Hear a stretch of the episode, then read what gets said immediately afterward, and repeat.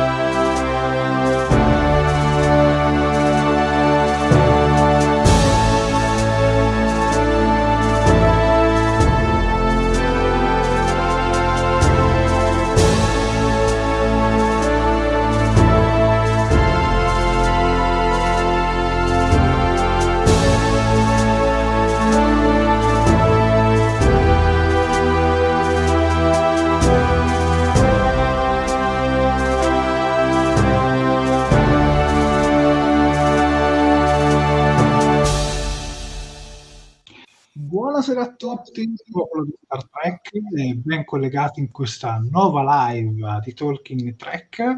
Io sono il capitano Jared e in mia compagnia c'è il primo ufficiale Sofia, ma abbiamo Buonasera. anche due ospiti, come potete vedere qui sotto. Abbiamo, partiamo, partiamo da Marcello, che ovviamente avete visto tante tante volte, ma comunque lo rintroduciamo per chi ancora non ne sapesse l'esistenza. Marcello Rossi. Per, per sua fortuna. no, dubito. Comunque, Marcello Rossi è ovviamente il supervisore del doppiaggio italiano di Star Trek al cinema e in televisione per conto dello Star Trek Italian Club da Deep Space Nine in poi. Ultimamente è stato coinvolto anche in Discovery, Picard e Lower Decks e forse chissà anche Star Trek Prodigy ed è Chissà. anche il coautore di un libro, un libro a caso, questo qua, Lost Trek, che vi consiglio caldamente. E inoltre Marcello è il garante del rispetto del canone Trek in lingua italiana. Sofia, Troppo, presenta il troppo prossimo buono. ospite. Ok, allora il nostro secondo ospite è Roberto Baldassarri, che eh, dopo la maturità artistica ha frequentato l'Istituto Europeo di Design di Milano. Dal 2000 realizza motion graphics, effetti visivi e si occupa di ideazione, montaggio e post-produzione di sigle televisive, spot pubblicitari, video musicali, documentari e, mm, e corporate video per produzioni televisive e cinematografiche, collaborando con studi come Casanova Multimedia, Rai Fiction, Rodeo Drive, Ciao Ragazzi, Fondazione Zeffirelli e altre società di produzione. Quindi devo dire che abbiamo due grandissimi ospiti, molto come dire, dai politalenti, dai più talenti. Quindi Ma grazie Roberto, per... è un tuo omonimo quello, non sei tu. Sì, un altro, ah, ecco. e soprattutto Roberto e Marcello sono gli autori di Track It, esatto. che fra poco andremo a scoprire. Esatto. Nel frattempo, Sofia, a te gli appunti social. Ok, allora, come al solito, io vi ricordo che la nostra diretta la potete seguire in live sia sulla nostra pagina Facebook che sul nostro canale di YouTube. Diciamo che le indicazioni sono poche semplici, ormai vanno avanti di diretta in diretta, ma ve le ricordo sempre.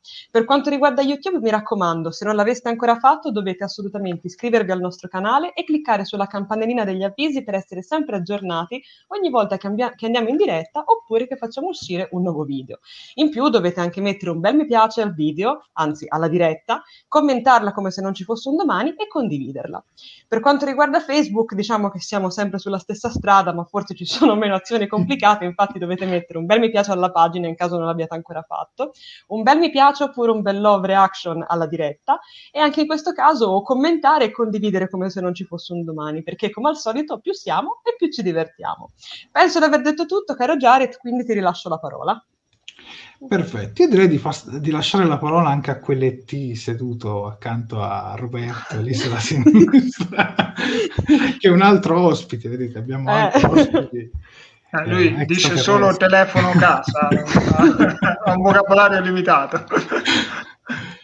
Vabbè, dai, io direi di iniziare a salutare tutti i nostri spettatori perché siete veramente tantissimi. Ancora prima dell'inizio della diretta avete i gruppi, sa Roberto e Marcello. Ma... Speriamo che non calino. no, adesso che cominciamo a parlare. Appena apriamo bocca.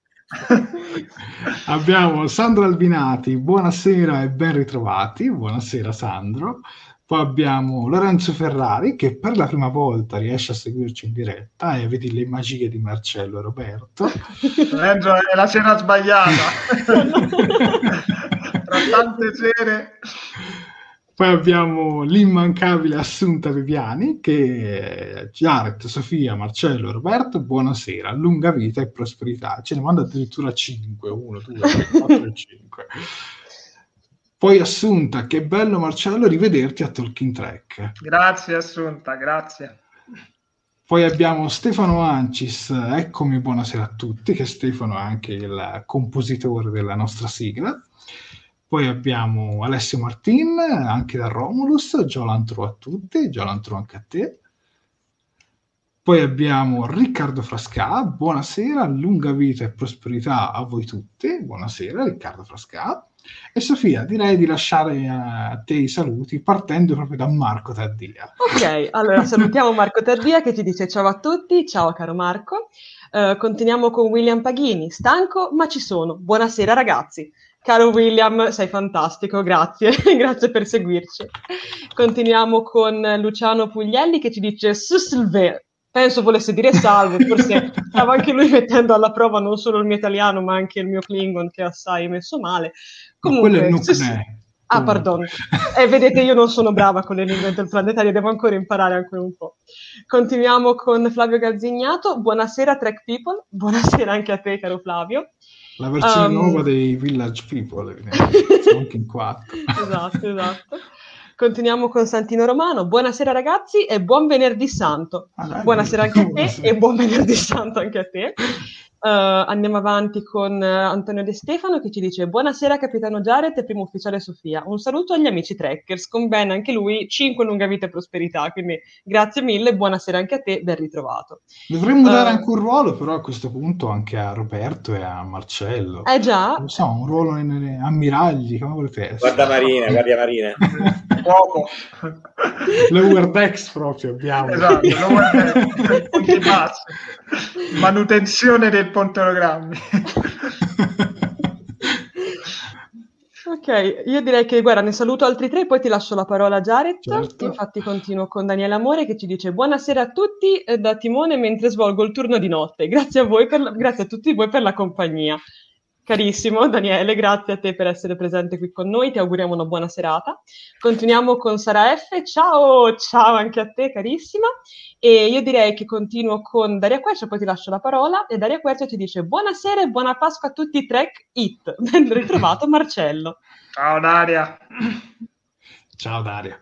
Continuo io e naturalmente Prego. ci dice Antonio De Stefano agli ospiti, Marcella Rossi e Roberto Baldassari. Credo i saluti. Poi abbiamo Daniele Colantoni, buonasera bella gente, buonasera anche a te Daniele. Ragazzi, vi dovete abituare, sono tanti. sono, come li chiamiamo, Sofia, i nostri? La nostra sala macchine. La, nostra sala macchine, eh, bah.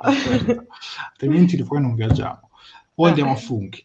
Comunque, buonasera anche a, da parte di Giordano Bracalente, buonasera Giordano.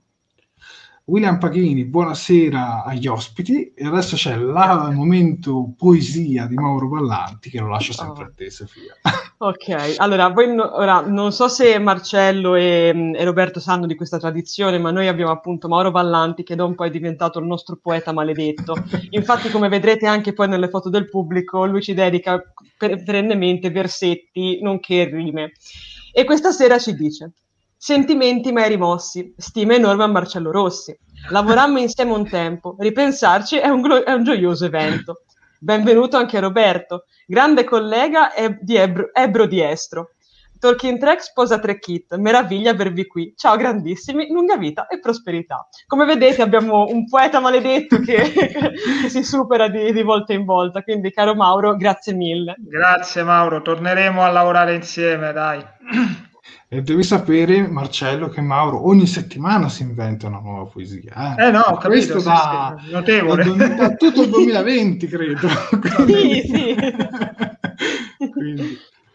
Poi salutiamo Tino Barletta, salve a tutti, ciao Marcello e Baldax. Ciao Tino. Poi abbiamo Andrea Farolo, ciao ragazzoni, ciao Andrea. Poi c'è Assunta Viviani che già introduce. Marcello, per favore, puoi parlarci del personaggio di Fencer Eh, guarda, è stata un'interpretazione che mi ha richiesto molte, molte ore di studio, prove. Sì, sì, poi approfondiremo. Mi sono dovuto calare nel personaggio, certo. Quel me è molto sentito. Eh. È il sottotesto abbiamo... che era difficile da... Il sottotesto, eh. ba- basito, eh, eh, basito diceva sul computer. F4. Poi vedere se lo fanno parlare in, in uno dei prossimi film. Per, per ora ha detto una, un monologo, una sillaba in tre film. Chissà Calinda Vasquez se per, non per mia, per mia fortuna. Va. Poi abbiamo Uh, Francesco Bini, buonasera, buonasera anche a te Francesco. Poi abbiamo Kenneth Dwight uh, Snyder, buonasera a tutti, buonasera anche a te. E siamo alla fine, incredibilmente. Poi abbiamo Roberto Salà, guardia marina, ci dice proprio Garzignato, mentre Marcello guarda tutte purché, purché carine. carine. Poi abbiamo Antonio Stefano che ci manda un lunga vita della prosperità e degli applausi. E direi che con i saluti iniziali ce l'abbiamo fatta. Esatto. Abbiamo superato il primo scoglio. Adesso mostriamo molto velocemente le foto che ci hanno inviato il pubblico questa settimana e poi andremo a parlare di tre kit. Dunque, questa settimana ci hanno inviato da parte di Assunta Viviani eh, uno screenshot dalla nostra scorsa diretta dove eravamo in compagnia di Stefano Ancis, che praticamente, spiegandolo a Roberto e a Marcello, è un musicista ed ha eseguito in diretta alcune delle sigle di Star Trek delle varie serie. Non ti dico quante prove abbiamo dovuto fare per la paura che il copyright ci tagliasse la diretta, invece è andato tutto ok, almeno questo. Poi vedo un autografo da parte di Anson Mount alla Destination Star Trek, e poi vedo una foto autografata in, assie, di lei assieme a Connor Trinera, spero averlo detto bene, Marcello magari correggimi, che è l'attore che interpretava Trip in Enterprise, poi ha interpretato anche altri ruoli, per esempio Stargate e altre cose. Sofia, a te la prossima foto. Ok, l'altra foto del pubblico invece arriva direttamente da Mauro Vallanti, come abbiamo detto anche in questo caso abbiamo un, una serie di, anzi una poesia, come, che è, diciamo è di solito il punto forte delle, delle, foto del pubblico. E inoltre abbiamo anche uno screenshot sempre dalla, dalla diretta scorsa con, con, Stefano e anche una piccola foto di tre gadget della Destination Star Trek London, dove infatti vediamo appunto oltre la spilla dell'evento anche eh, due, due badge, possiamo dire. Ma io leggerei la, la poesia perché è giusto, no? Quindi abbiamo, uh, aspettate che devo avvicinare un pochino lo schermo, ecco fatto. Quella scorsa musicante per me è stata emozionante. Tre ufficiali strepitosi, forti e fighi, pure stilosi.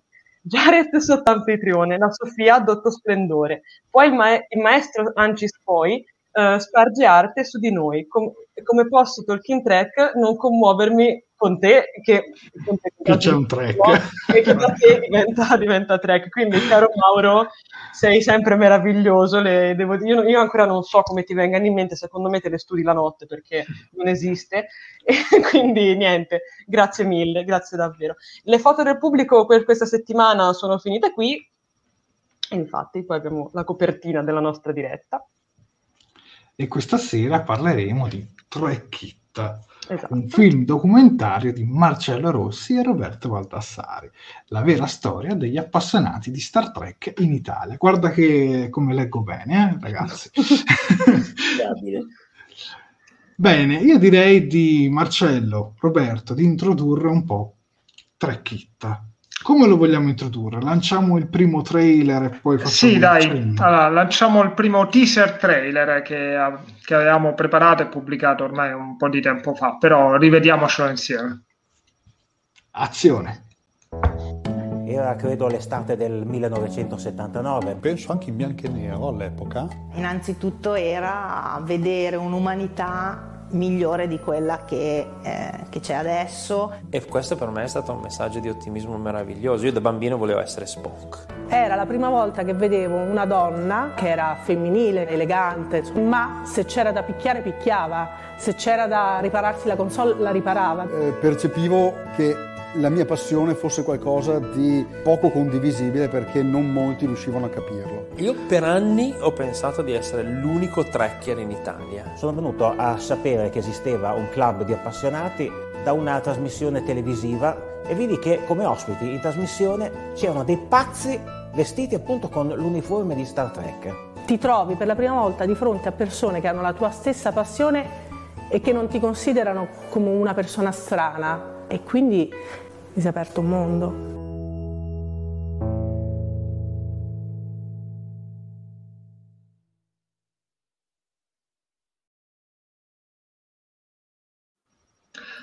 Allora, allora, innanzitutto appunto una parola se, per chi ancora non, diciamo, ci segue per la prima volta, appunto c'era un, un povero sfortunato che, che, che, questa è la sua prima diretta, Tracchitte appunto è un documentario che abbiamo realizzato con Roberto, tra l'altro nel, nel corso di un lunghissimo periodo di tempo, le, le prime interviste fatte risalgono al 2016, e, che parla appunto del fandom di Star Trek in Italia.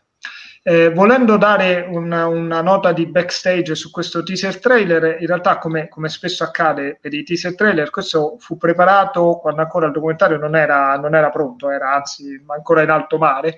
E infatti quasi nessuna de, delle battute che si sentono poi è presente nel, nel documentario, ma, ma, questo è carino, insomma, anzi, è il bello dei, dei teaser trailer e, e lo, lo, lo, montò Roberto, eh, devo dare a lui il credito quasi totale per questo teaser trailer, un po' per spronarmi perché io mi ero un po' arenato nella, nella scrittura, per cui lui ha montato questo teaser trailer che eh, abbiamo mandato eh, addirittura nel, nel 2019, nel senso che l'idea era proiettare il documentario per la convention di Star Trek dello Star Trek Italian Club, eh, la, la Starcon del 2019, per cui lo mandammo a gennaio 2019 pensando che a maggio eh, avremmo avuto il documentario pronto, pronto per interessarlo. Trovo sempre detto, mi rivedo in molti degli interventi sentiti nel trailer, grazie Stefano.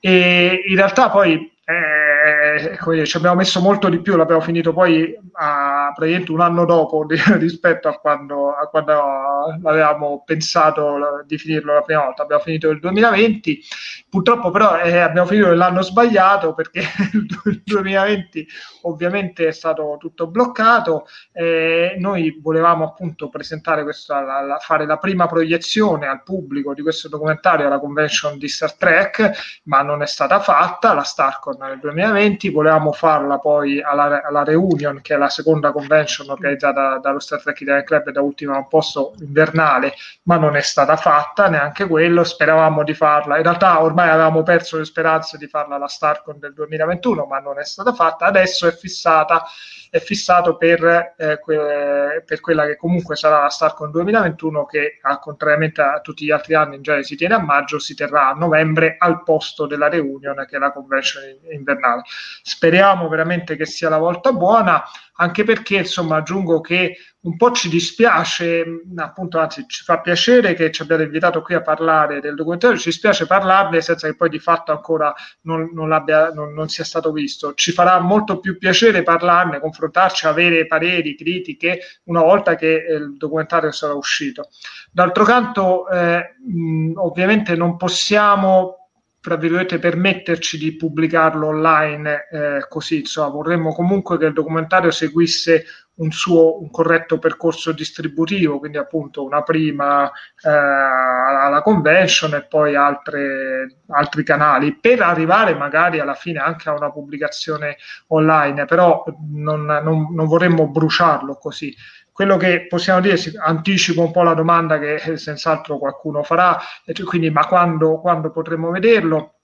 In questo momento abbiamo appunto la prima proiezione alla convention di Star Trek, dovrebbe poi, ecco infatti Riccardo chiede, dovrebbe uscire contestualmente alla convention in un video, in DVD, abbiamo già un, un accordo, cioè niente di, di, scritto sulla pietra, però insomma abbastanza, abbastanza certo.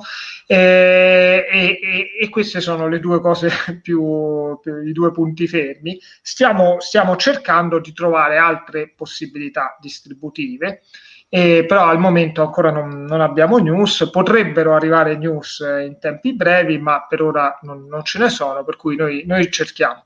Quello che, che posso dire è che noi chiaramente la, l'abbiamo, noi soffriamo in realtà a doverlo tenere ancora nel cassetto, cioè noi l'abbiamo fatto proprio per condividerlo, per farlo vedere, non è che l'abbiamo fatto per noi, l'abbiamo fatto per, per farlo vedere, eh, incrociamo le dita, l'abbiamo fatto per farlo vedere al pubblico, ci, ci, piacerebbe molto farlo vedere al pubblico, per cui comunque in un modo o nell'altro, se, pure nella peggiore ipotesi, insomma, arriveremo anche a, a metterlo su YouTube pur, pur di eh, condividerlo con tutti i tracker. Quindi cioè, abbiate, abbiate, pazienza, vi chiediamo pazienza, ma, ma, abbiate anche fiducia che in un modo o nell'altro chi vorrà vederlo potrà, potrà vederlo. Non so se Roberto vuole aggiungere qualche, qualche cosa. Vorrei, ma mi mordo la lingua.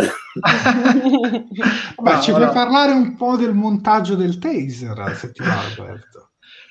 Sì, eh, beh, diciamo che si, si, commenta da sé, eh, come diceva Marcello, è stato fatto prima che un singolo, una singola clip venisse montata effettivamente del documentario vero e proprio e quindi l'unico modo era per evocare il, il tema del documentario era usare le voci dei, di alcuni dei protagonisti e creare un piccolo racconto vocale di, di di, di, come hanno scoperto Star Trek e di cosa poi eh, è successo successivamente quando hanno scoperto di, di, non essere gli unici al mondo a, a cui piaceva Star Trek e, e, visivamente mi sembrava carino eh, uscire dalla, dallo schermo eh, televisivo a tubo catodico in bianco e nero perché io personalmente Star Trek l'ho visto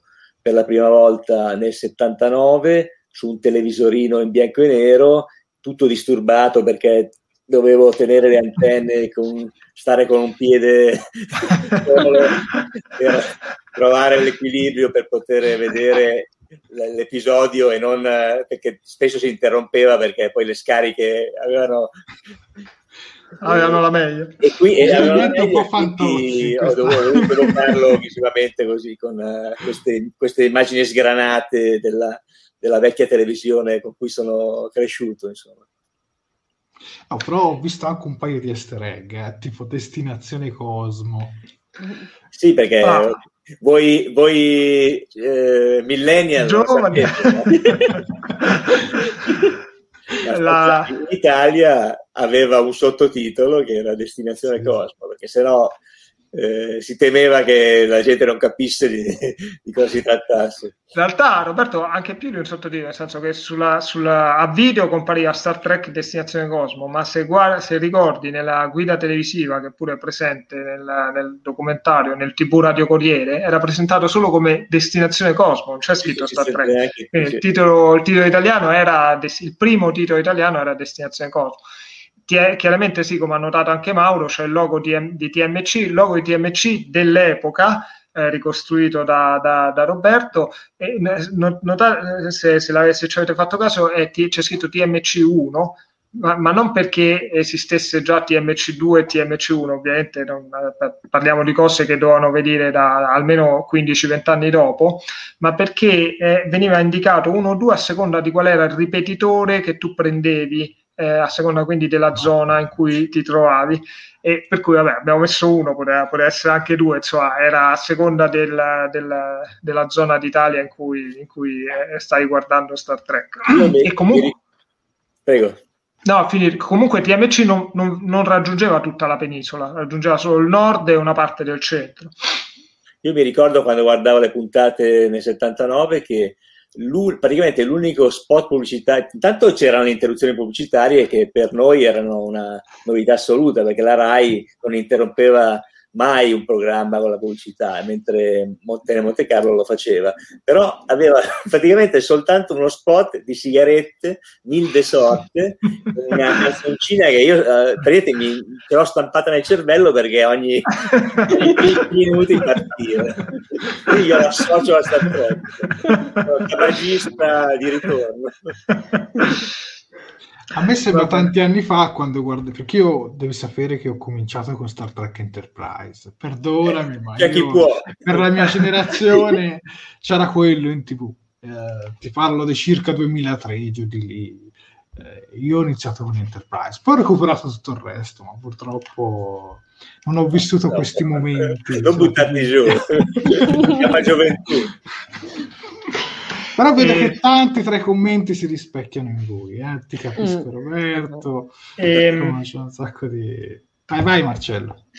No, allora, questo appunto era un teaser trailer, poi dopo siamo stati bravi, abbiamo completato il documentario e, mm, e abbiamo cominciato anche a vedere se trovavamo eh, un modo per, per distribuirlo, appunto, per cui abbiamo cominciato a mandarlo a qualche, qualche distributore, qualche contatto che, che avevamo, insomma. E, mm, una delle cose che, che mi dissero, che è giusta alla fine, diceva, vabbè, ma non, non puoi pretendere che uno prenda e si guarda un'ora e un quarto di documentario così. Eh, prepara, prepara un trailer eh, che uno guarda il trailer e se gli piace il trailer poi si guarda anche il, il documentario. Per cui giustamente ci siamo messi al lavoro eh, a documentario finito anche su- sul trailer che quindi utilizza scene e musiche dal, dal documentario e quello è il trailer eh, diciamo ufficiale eh, del vero e proprio del, del documentario eh, cosa, cosa scrive? Aspetta, mi è sfuggito l'ultimo commento. Questo qua. Il momento peggiore sono gli anni 90. co- ti- Eh sì, sì, sì, che con quattro ore di, di, di videoregistrazione a notte, se no ti sfuggiva l'episodio. Ecco, forse in questo caso sono contento di non averlo fatto. Però io andavo di DVD con TNC, perché, Ok. perché non c'erano, diciamo, nel post Enterprise ancora non andavano. C'è stato quel periodo, diciamo, di congelamento tra Enterprise e il primo film di C.J. Abrams. Marcello, io direi a questo punto di vederlo, il secondo Cioè, teaser. vediamo il, il famoso trailer. Vai. Eccolo qua. Credo che sotto ci sia la sensazione bella dell'appartenenza a una comunità.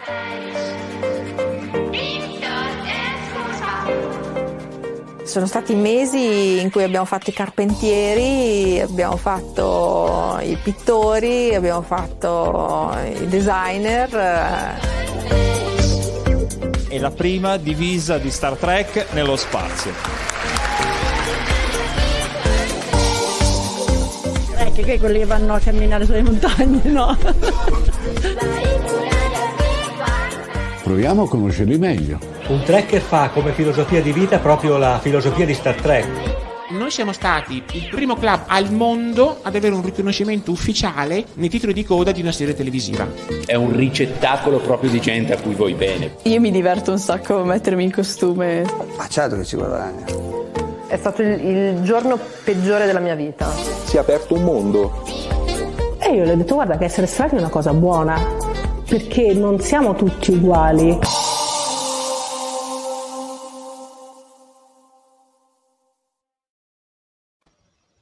Benissimo. Ed eccolo qua. e, ehm, questo appunto è il, il trailer.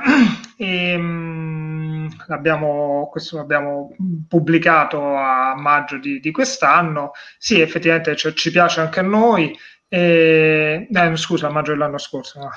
maggio di quest'anno deve, deve ancora arrivare. Eh, grazie. Adesso sulla musica pure approfondiremo. approfondiremo. E, e niente, insomma, penso che, che, faccia il suo lavoro, cioè racconta, eh, fa capire bene quello che, che, di cui parlerà il documentario. Senza spoilerare. Eh, senza, senza spoilerare, insomma. Eh, Ah, sì, arriveremo Mauro anche alla, alla canzone. La notte è ancora giovane. Esatto, la notte è giovane. E, e, niente, questo è. Quindi facciamo allora a questo punto un piccolo passo indietro. Eh già, hai ragione Tino. e, questo documentario nasce mh, eh, mh, da una... Mh, diciamo, nasce nel 2015 eh, perché eh, sapevamo che nel 2016 ci sarebbe stato il, ringraziamo Alberto certo ci sarebbe stato il, il cinquantesimo anniversario di Star Trek no? dal 1966 per cui eh, nel 2015 io avevo accennato questa cosa a un'altra persona con cui collaboravo e, e questa persona mi ha detto beh facciamo un documentario sarebbe bello fare un documentario su, sui tracker in Italia. Lui sapeva che io andavo alle convention tutte queste cose qua. E abbiamo fatto una serie di incontri, però poi non, non se ne è fatto più niente. Tant'è che poi eravamo nel, proprio nel 2016, nell'anno della, della convention, eh, del 50 anniversario, eravamo alla convention io e Roberto e raccontando questa cosa è stato Roberto che ha acceso questa scintilla e lui ha detto eh, facciamolo noi, scusa, eh, chi meglio di noi, insomma, frequentiamo i tracker da una vita, siamo, stiamo qua, insomma, abbiamo fatto tanti lavori con Roberto uh, televisivi, insomma, no? E, mh, tutto, anzi Roberto deve a me la sua carriera. Vabbè, potete citare, potete citare ragazzi. Abbiamo fatto quando lavoravo a Canal Jimmy abbiamo fatto una lunghissima serie di eh, speciali diciamo non posso dire documentari perché duravano una decina di minuti però ogni settimana si chiama Wonder Stories adesso qualcuno l'ho, l'ho anche caricato su, su, su, YouTube. Ogni settimana andava in onda un nostro speciale di una decina di minuti sul film che poi andava in onda su, su Canal Jimmy è stata una, una bella esperienza siamo andati avanti per tre anni insomma produrre per tre anni voi lo, lo sapete insomma andare andare in onda una volta a settimana è faticoso. e abbiamo fatto quando io lavoravo per Studio Universal sia a Roberto e a Luca Ruocco il documentario su Dylan Dog il primo documentario ufficiale su Dylan Dog insomma abbiamo fatto tanti lavori eh, ai DVD di, di Spazio 999 UFO ai confini della realtà la canzone arriva, arriva Francesco, abbi fiducia, però devi, non devi avere troppo sonno perché arriverà abbastanza in coda. E Wonder Story, ah, bravo, bravo Marco che te lo ricordi. Sì, sì, Io mi ricordo programma. Wonder su Rai 4, può essere. Eh, quello è Wonderland. Che Wonderland. Però anche lì hai fatto qualcosa, ho visto. Un ottimo programma. Wonderland sono, sono stato intervistato una volta per parlare proprio di mh, mm, Lost Track eh, sono esatto, sono comunque insomma in buonissimi rapporti con eh, i due autori, Leopoldo Santo Vincenzo e Carlo Modesti Power. Eh, a me piacerebbe lavorare per Wonder. Tra l'altro, alcune immagini del nostro documentario sono già passate per Wonder. Alcune immagini sono passate per Wonder. A un certo punto ti servivano immagini del del fandom, per cui hanno usato del fandom di Star Trek hanno usato come copertura, ci hanno chiesto il permesso ovviamente, noi siamo stati ben contenti di darglielo, hanno usato un po' di immagini del, proprio del trailer. E, um, ma il nostro programma è precedente, eh, Wonderland inizia se non sbaglio nel 2015. Eh, Wonder Stories, quello che facciamo, che facciamo noi, è precedente e, um, eh, ed è, se vogliamo, l'abbiamo fatto in un'epoca in cui essenzialmente non c'era ancora YouTube, cioè per farvi capire, noi eh, del film che, di cui trattavamo, no? eh, volevamo, eh, ci tenevamo a mettere sempre il trailer originale. Tante volte abbiamo dovuto acquistare il DVD in Inghilterra o negli Stati Uniti perché se no non trovavamo il trailer originale del film. Non, è, non, era come oggi che vai su YouTube e trovi la, la qualunque. Abbiamo fatto tante ricerche, insomma, è stata una bella esperienza.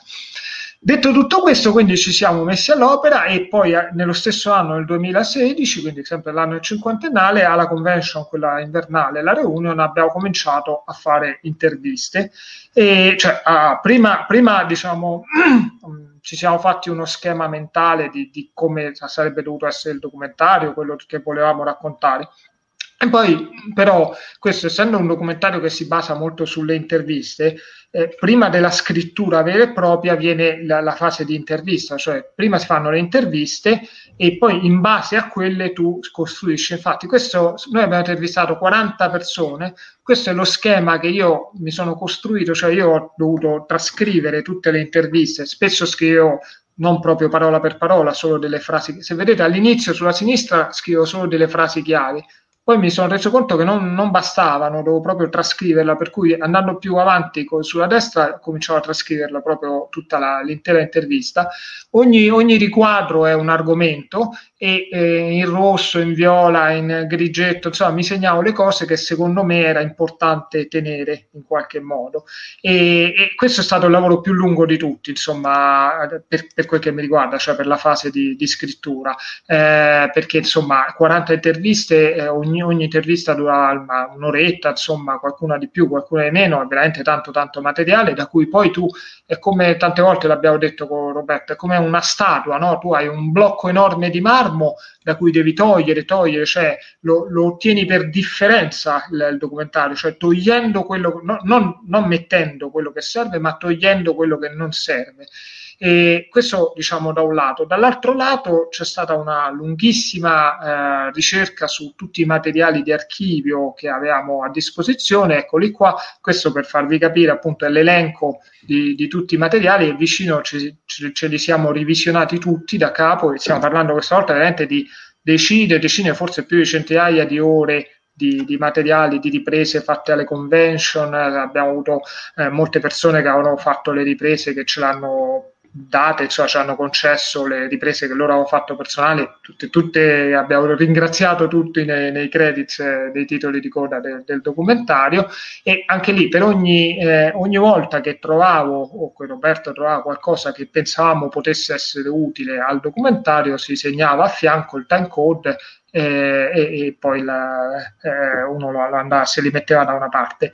E infine, oltre questi sono le, i materiali d'archivio video, abbiamo attinto nel documentario si vedono anche tante foto no? prese da, appunto dalle vecchie convention, da vari eventi e tanto per, per darvi un'idea, questo è la, l'hard disk con le foto, ce ne sono ben 158.841, eh, veramente tante.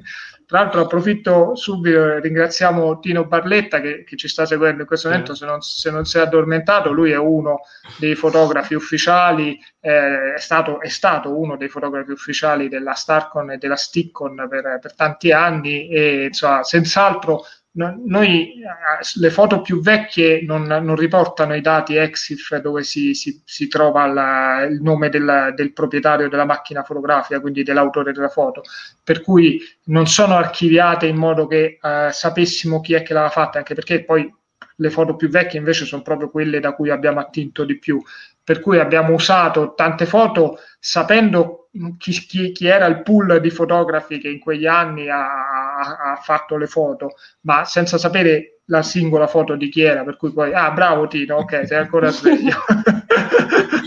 e, ehm, non, eh, insomma, abbiamo usato foto senza, senza, sapere esattamente di chi fosse, ma abbiamo eh, doverosamente eh, citato tutti i fotografi poi nei, nei titoli di coda del, del documentario. E, ehm, e, niente, questo appunto per quel che riguarda la mia parte, che è stata quella più di scrittura. Roberto invece si è, si è, occupato del montaggio, lascio a lui la parola e ricordo appunto che abbiamo la clip in cui fai vedere la, la timeline del, del, documentario. Facciamo prima parlare Roberto e la mostriamo o il contrario? No, ma eh... mostrala che mh, mm, è, è, spiega no. bene visivamente da un'idea ah. del... Ecco, questa è, è, questa è una, una parte della, del montaggio, ogni, ogni, tesserina è una in singola inquadratura, una singola fotografia, un singolo, una singola clip video, poi c'è la parte audio, eccetera.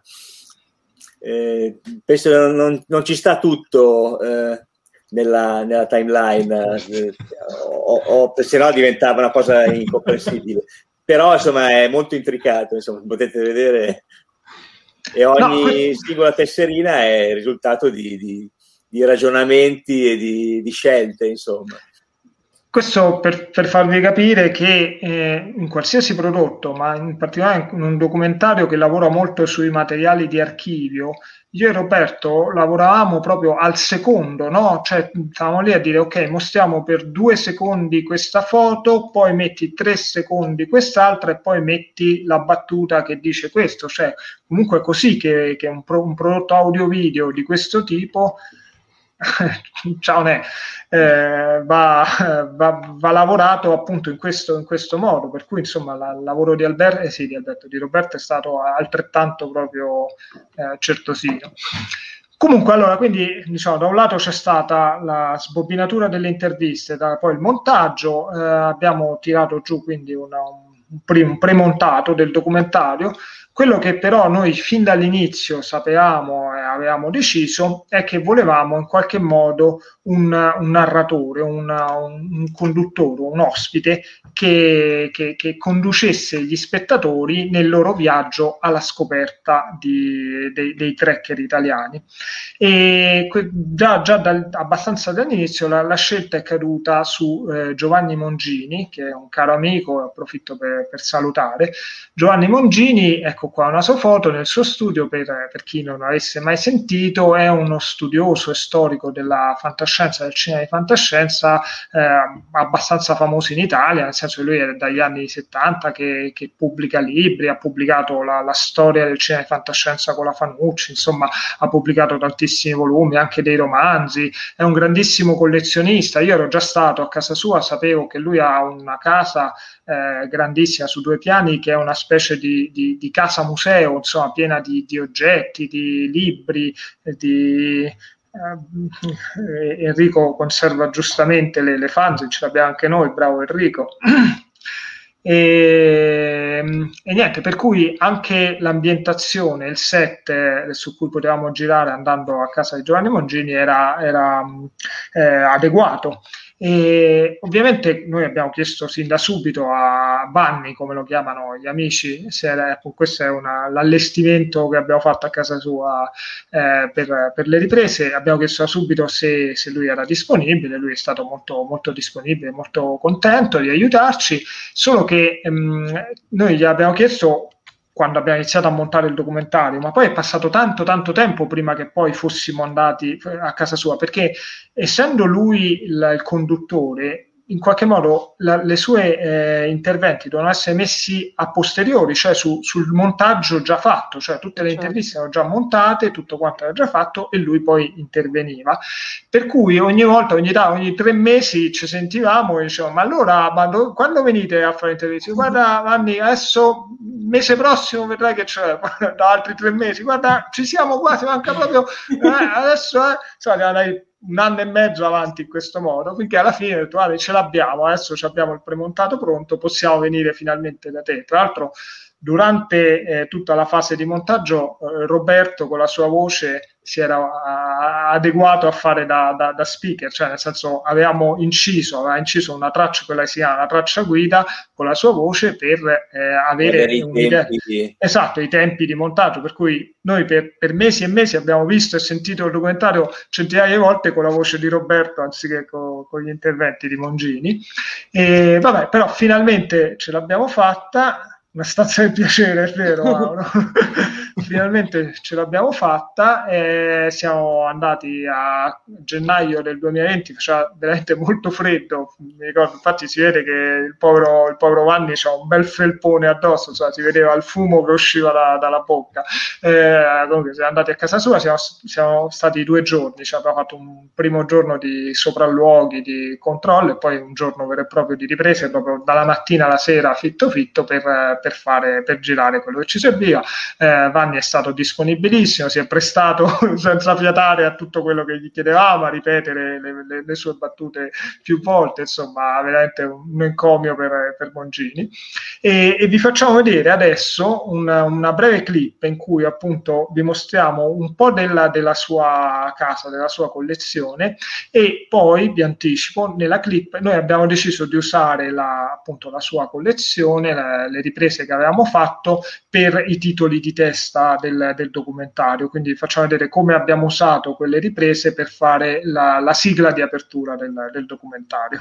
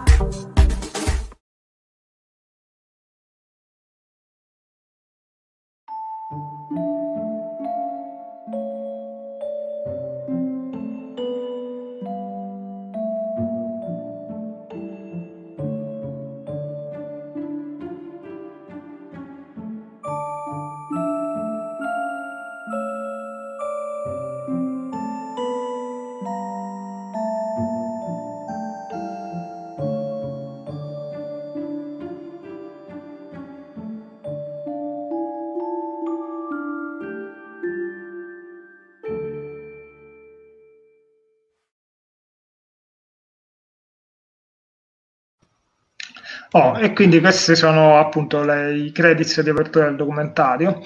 E tenete a mente che pure, pure appunto per, per, questo dettaglio non, non, è, non, è, stato facile, a parte che avevamo già passato tutta la giornata a girare con, con Mongini, quindi le, le ore disponibili ormai scarseggiavano per fare, per dire, una, una panoramica no, orizzontale su, su, su, uno scaffale, bisogna prima posizionare eh, dove, dove hai detto che abita, abita a, um, eh, oddio, come si chiama? Vicino, vicino Rovigo, in provincia di Rovigo. A, ai confini della realtà. Ai confini della realtà.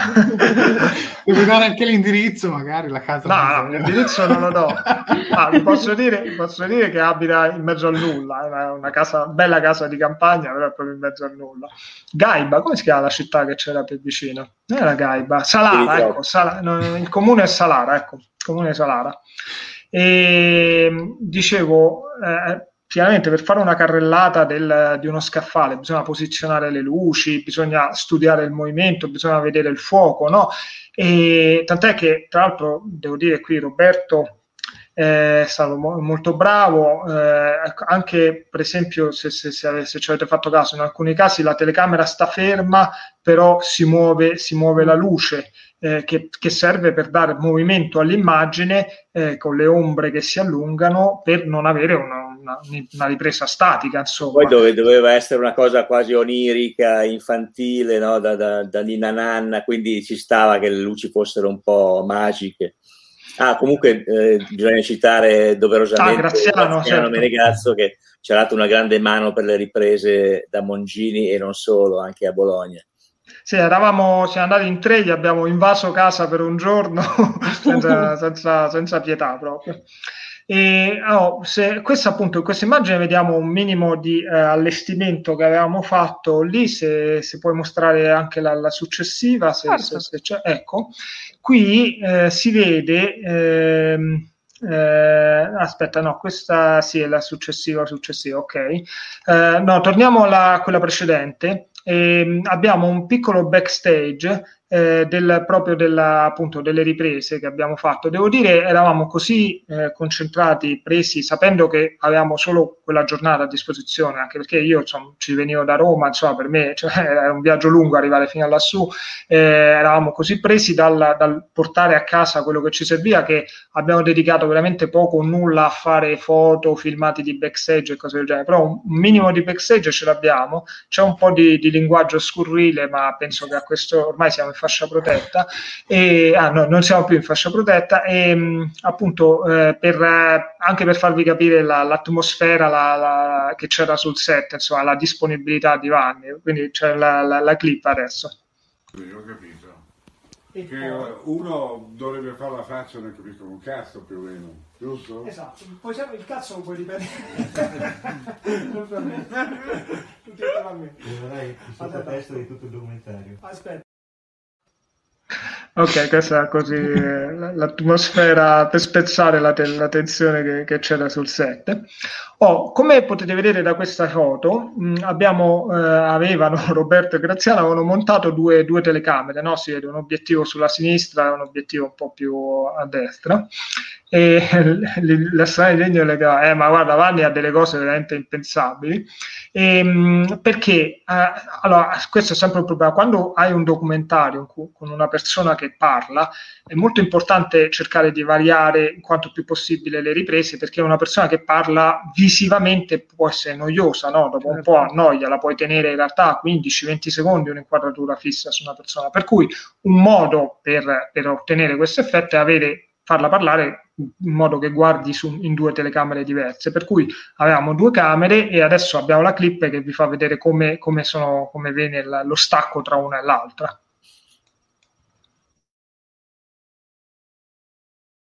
Tito, Tito? azione. Ma perché proprio Star Trek?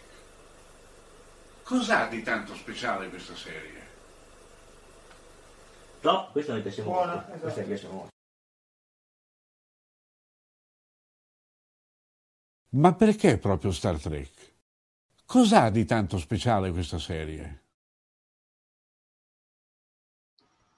Vedi, quindi con un'unica ripresa no, ti sei portato a casa due, due diverse inquadrature e, e lui il, il discorso è fluido, insomma, non, non la devi fare due volte, eh, arricchisce.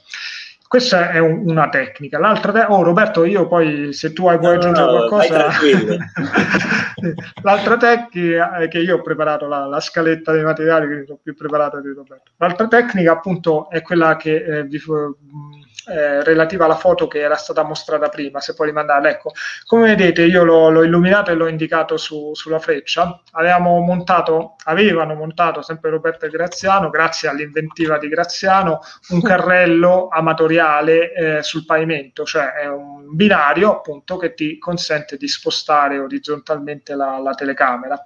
E questo, insomma, le produzioni, quelle grandi con tanti soldi, ce l'hanno motorizzati con eh, una persona addetta apposta solo a manovrare il carrello. Noi siamo, facciamo tutto in maniera amatoriale e eh, non solo, eh, eh, fare le riprese, le riprese, se la telecamera consentiva di fare le riprese in 4K, che, mentre il documentario era girato in, in Full HD, quindi era una risoluzione superiore a quella che serviva del documentario. Questo ha consentito poi a Roberto in fase di post-produzione di creare delle eh, eh, zoomate, no? cioè usando il dettaglio in più disponibile di allargare l'immagine. Unendo la zoomata con il movimento del carrello sembrava come se la telecamera ruotasse intorno a, a- a Mongini e questo serviva sempre per movimentare un po' la, la ripresa. Adesso abbiamo la clip che vi fa vedere come funziona e qual è poi il- l'effetto finale.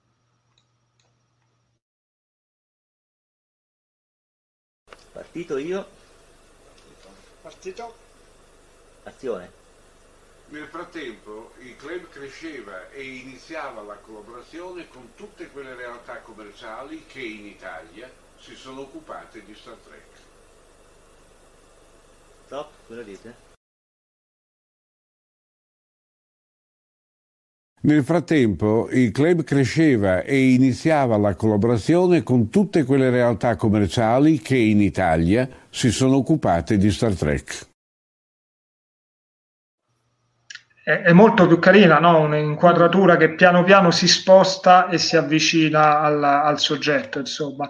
E, e, niente, quindi questo proprio perché appunto ci tenevamo moltissimo anche a curare l'aspetto tecnico, non solo il, il contenuto. Su questo Roberto è un, un rompiscatole infinito, lui, per lui non è mai abbastanza, cioè non si sente mai, mai soddisfatto, è un po', un po co- come Kubrick. Non... È uguale. uguale. Vabbè. Sofia, Detto- aspetta Marcello, Eh. Sofia, tu che hai studiato cinema, Vai.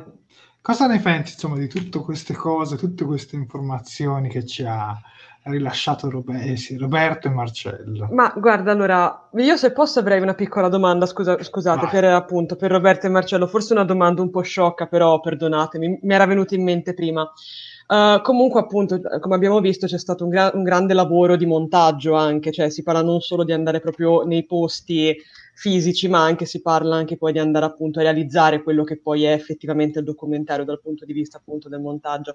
Volevo sapere, ma per realizzare il prodotto finito, ehm, cioè, nel senso, avevate voi tutti i software adeguati per portare a termine il lavoro oppure avete tipo, non so, magari, eh, come dire, ehm, oddio, noleggiato del- se, se ci sono delle sale di montaggio piuttosto che, che qualcosa? Perché insomma è un grande lavoro che effettivamente magari un computer un pochino più casa- casa- casalingo, a meno che uno non disponga proprio di, di qualche modello molto avanzato, forse beh, gli risulta un po' difficile. A me è capitato durante la, la carriera universitaria di dover montare qualcosa e sì, finché erano cavolate da 5 minuti ce la facevo, ma un lavoro del genere con il mio piccolo portatile non potrei mai pensare di farlo. Quindi ero curiosa di sapere questo, cioè Ok. se, aveva- se era totalmente amatoriale anche dal punto di vista degli strumenti oppure se eravate andati a- ad attingere da, da- cioè da qualche altra parte. Ecco, Ti posso così. rispondere io. Prego. Eh, se avessimo avuto un budget avremmo potuto rivolgerci a dei professionisti seri per ogni fase, l'audio, eh, il video, il montaggio. eh, e siccome non avevamo una lira, abbiamo fatto tutto noi, però abbiamo un po' perché io comunque nel bene e nel male mi guadagno la vivere con queste cose qua, insomma, non sarò Kubrick, però Certo. E, e- e la tecnologia poi ci venuta incontro perché le cose che racconti tu erano sicuramente vere vent'anni fa. Adesso la- i, il- i microprocessori sono talmente potenti che eh, quello che puoi fare a casa, una volta se lo sognavano anche a Hollywood, che dovevano andare di moviole, di pellicole, tagliare col taglierino, eccetera. Quindi siamo fortunati da questo punto di vista. Siamo in un'epoca in cui se hai delle idee, minimo di, di talento, puoi fare delle cose che assomigliano a quelle vere, quelle professionali, insomma. Ma di, di- dici, rivelaci che, che macchina usi tu, Roberto, perché ha montato tutto lui sulla, sulla- suo hardware.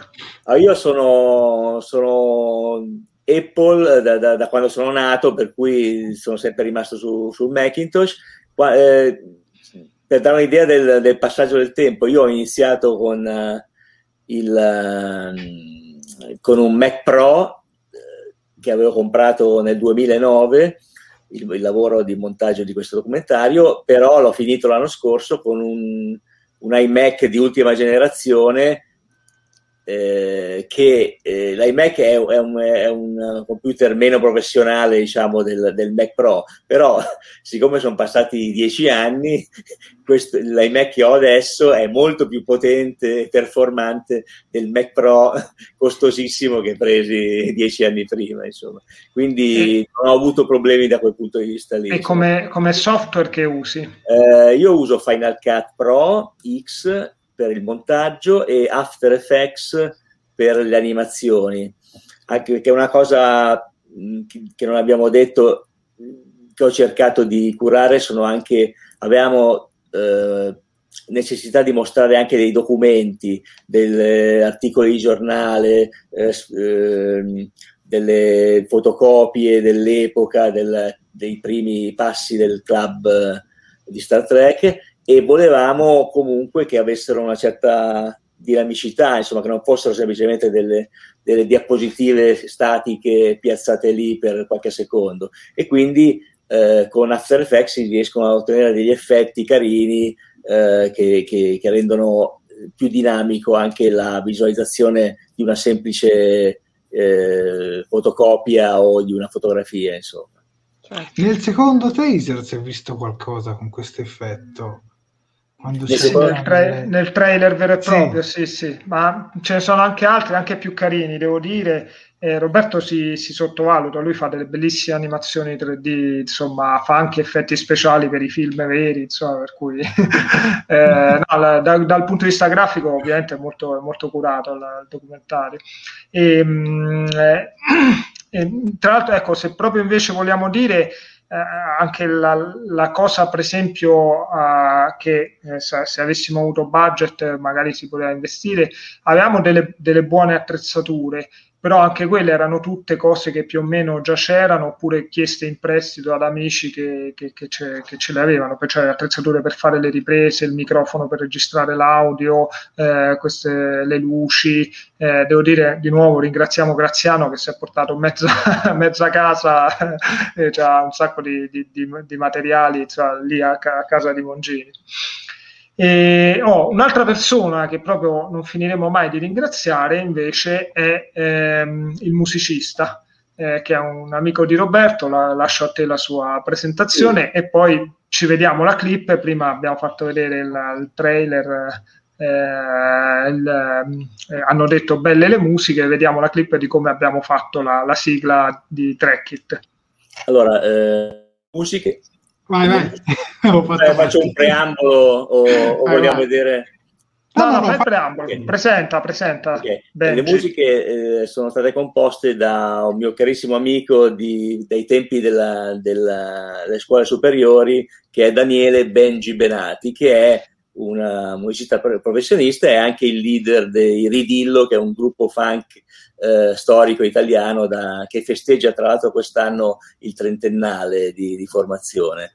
Eh, abbiamo, ci conosciamo da una vita, abbiamo fatto un sacco di cose insieme, io ho fatto dei videoclip per il suo gruppo Ridillo e quando si è trattato di decidere di fare le musiche per il nostro documentario ho pensato che sarebbe stata la persona più adatta per farlo. E, e da qualche mi dice anche Marcello eh, non siamo rimasti delusi insomma Tanto, tenete presente che durante appunto la lavorazione il premontaggio eh, Roberto come si fa sempre in questi casi aveva messo delle musiche di appoggio per sentire un po' come, come venivano, no? prese da delle library, tanto sapevamo che non erano definitive. E la, il fatto è che durante il montaggio tu la, la, quello che stai montando lo vedi decine, decine, centinaia di volte, per cui dopo un po' ti entra, ti entra nell'orecchio no? quella scena con quella musica. Poi c'è sempre molto timore quando senti quelle che invece dovranno essere le musiche, dopo l'hai sentito eh, cento volte con, con, un'altra musica. E invece no, sì, ci sono, ci sono stati casi clamorosi nei film, per esempio il film Alien di Ridley Scott eh, è stato montato con delle musiche di Jerry Goldsmith preesistenti mm. e il montatore e il regista Ridley Scott si sono talmente eh, appassionati a queste musiche preesistenti che quando poi Goldsmith finalmente ha composto e, e registrato le musiche originali, eh, alcune di quelle musiche a, a, regista non piacevano meno di quelle che avevano scelto loro e sono rimaste poi quelle vecchie nel, nel film eh, definitivo. Insomma. Nel nostro caso questo non è avvenuto, però.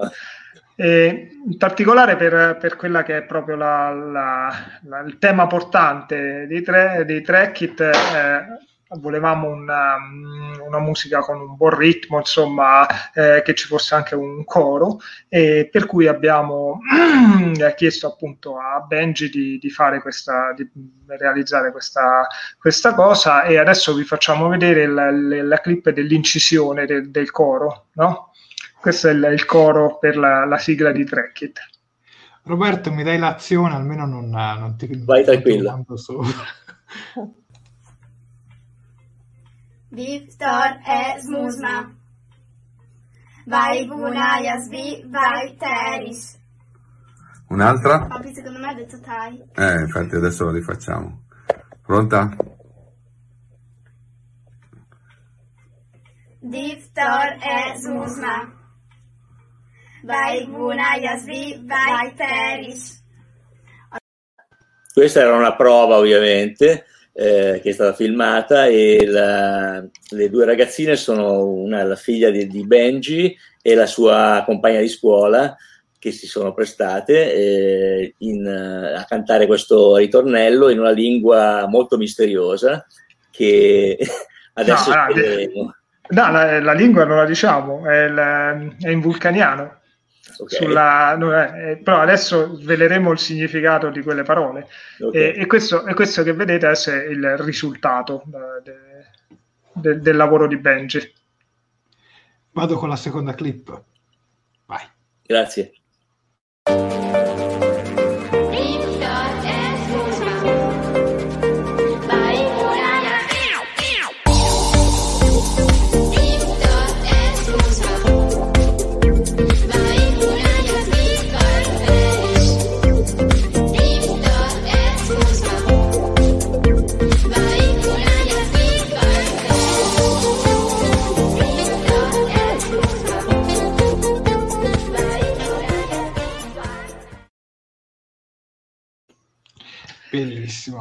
Bellissimo. Ok. Io la stavo ballando mentre la stavo...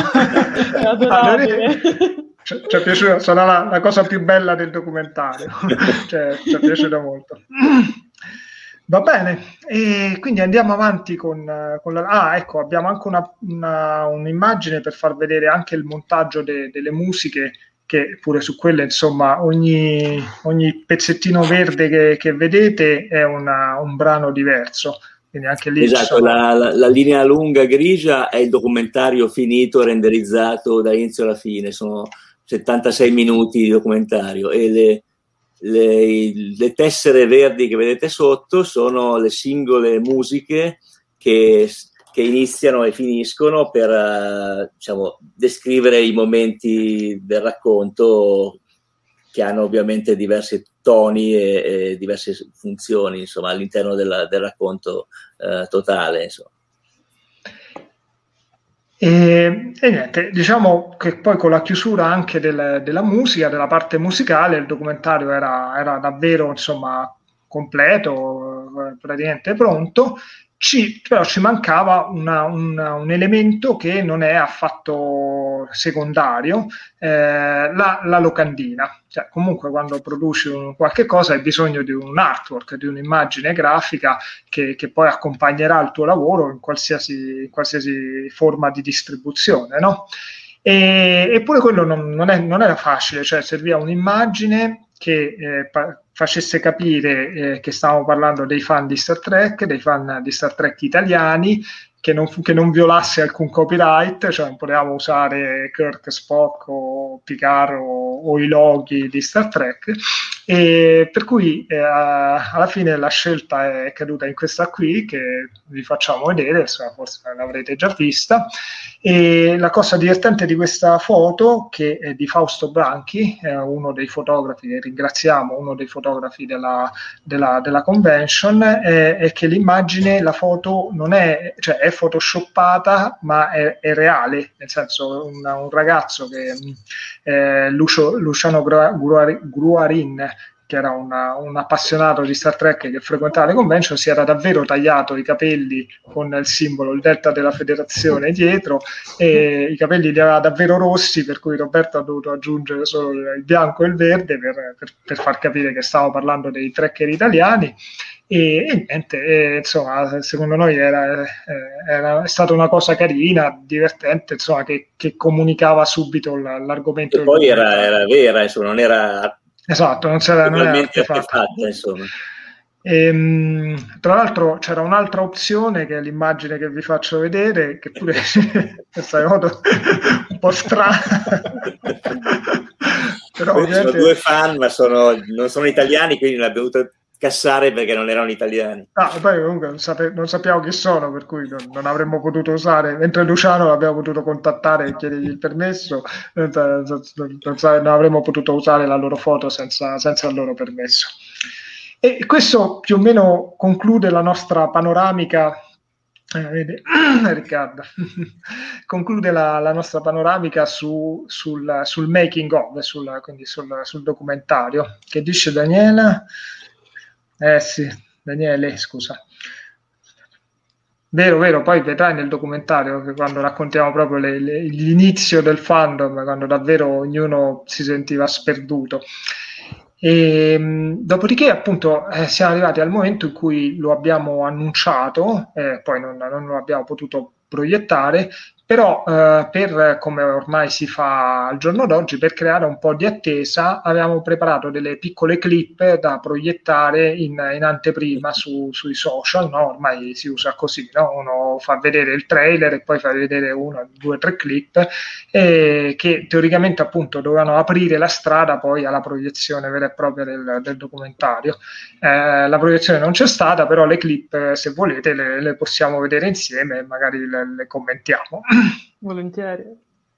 Vado con la prima. Vai. Non facevo trapelare minimamente che io fossi interessata a una cosa del genere, perché la fantascienza adesso ha dilagato, ma a quell'epoca no. Spesso si confondeva chi era un appassionato di fantascienza, nel senso che leggeva racconti e romanzi, con chi invece credeva a, a avvistamenti di UFO.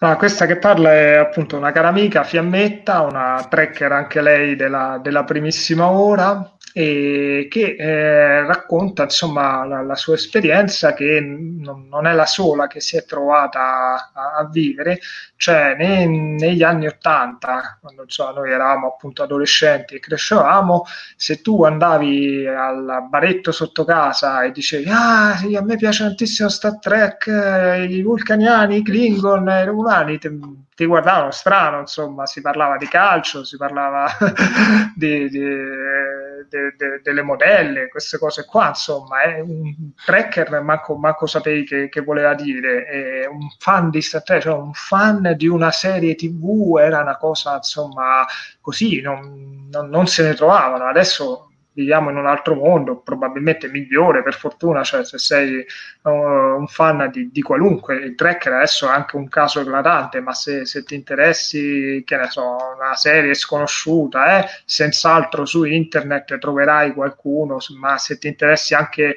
di, di, uno strumento musicale che non conosce nessuno, insomma riesci a trovare qualcuno con cui condividere la tua passione. All'epoca no, per cui c'era anche un po' di, di vergogna, anch'io non, lo tenevo nascosto, insomma, avevo in casa un armadio in cui tenevo le, le cose trecche e non, non, facevo vedere a nessuno, insomma, perché, perché avevo questa sensazione che non, non sarei stato capito, insomma, non, sarei, mi avrebbero guardato come un alieno e basta, ovviamente dice come quelli che credevano agli UFO, insomma. E poi in un, in un mondo senza internet non c'era la comunicazione, quindi davvero pensavi di essere l'unico, una specie di, di mutante, no? E questo, se non sbaglio, sì, viene ribadito adesso in un'altra clip. Comunque, vediamo se volete la seconda. Sì, sì. Happy Days. Vado con la seconda clip. Tu cresci in un contesto in cui pochi guardano Star Trek. Cresci sapendo di essere strana perché non ti piacciono delle cose di massa. Io per anni ho pensato di essere l'unico trekker in Italia. Penso che sia una cosa successa a tanti quando è uscita la, la, prima puntata di Star Trek The Next Generation, alla fine nei titoli di coda ho visto che lo Star Trek Italian Club aveva curato i dialoghi e mi è venuto un colpo, c'è uno Star Trek Italian Club.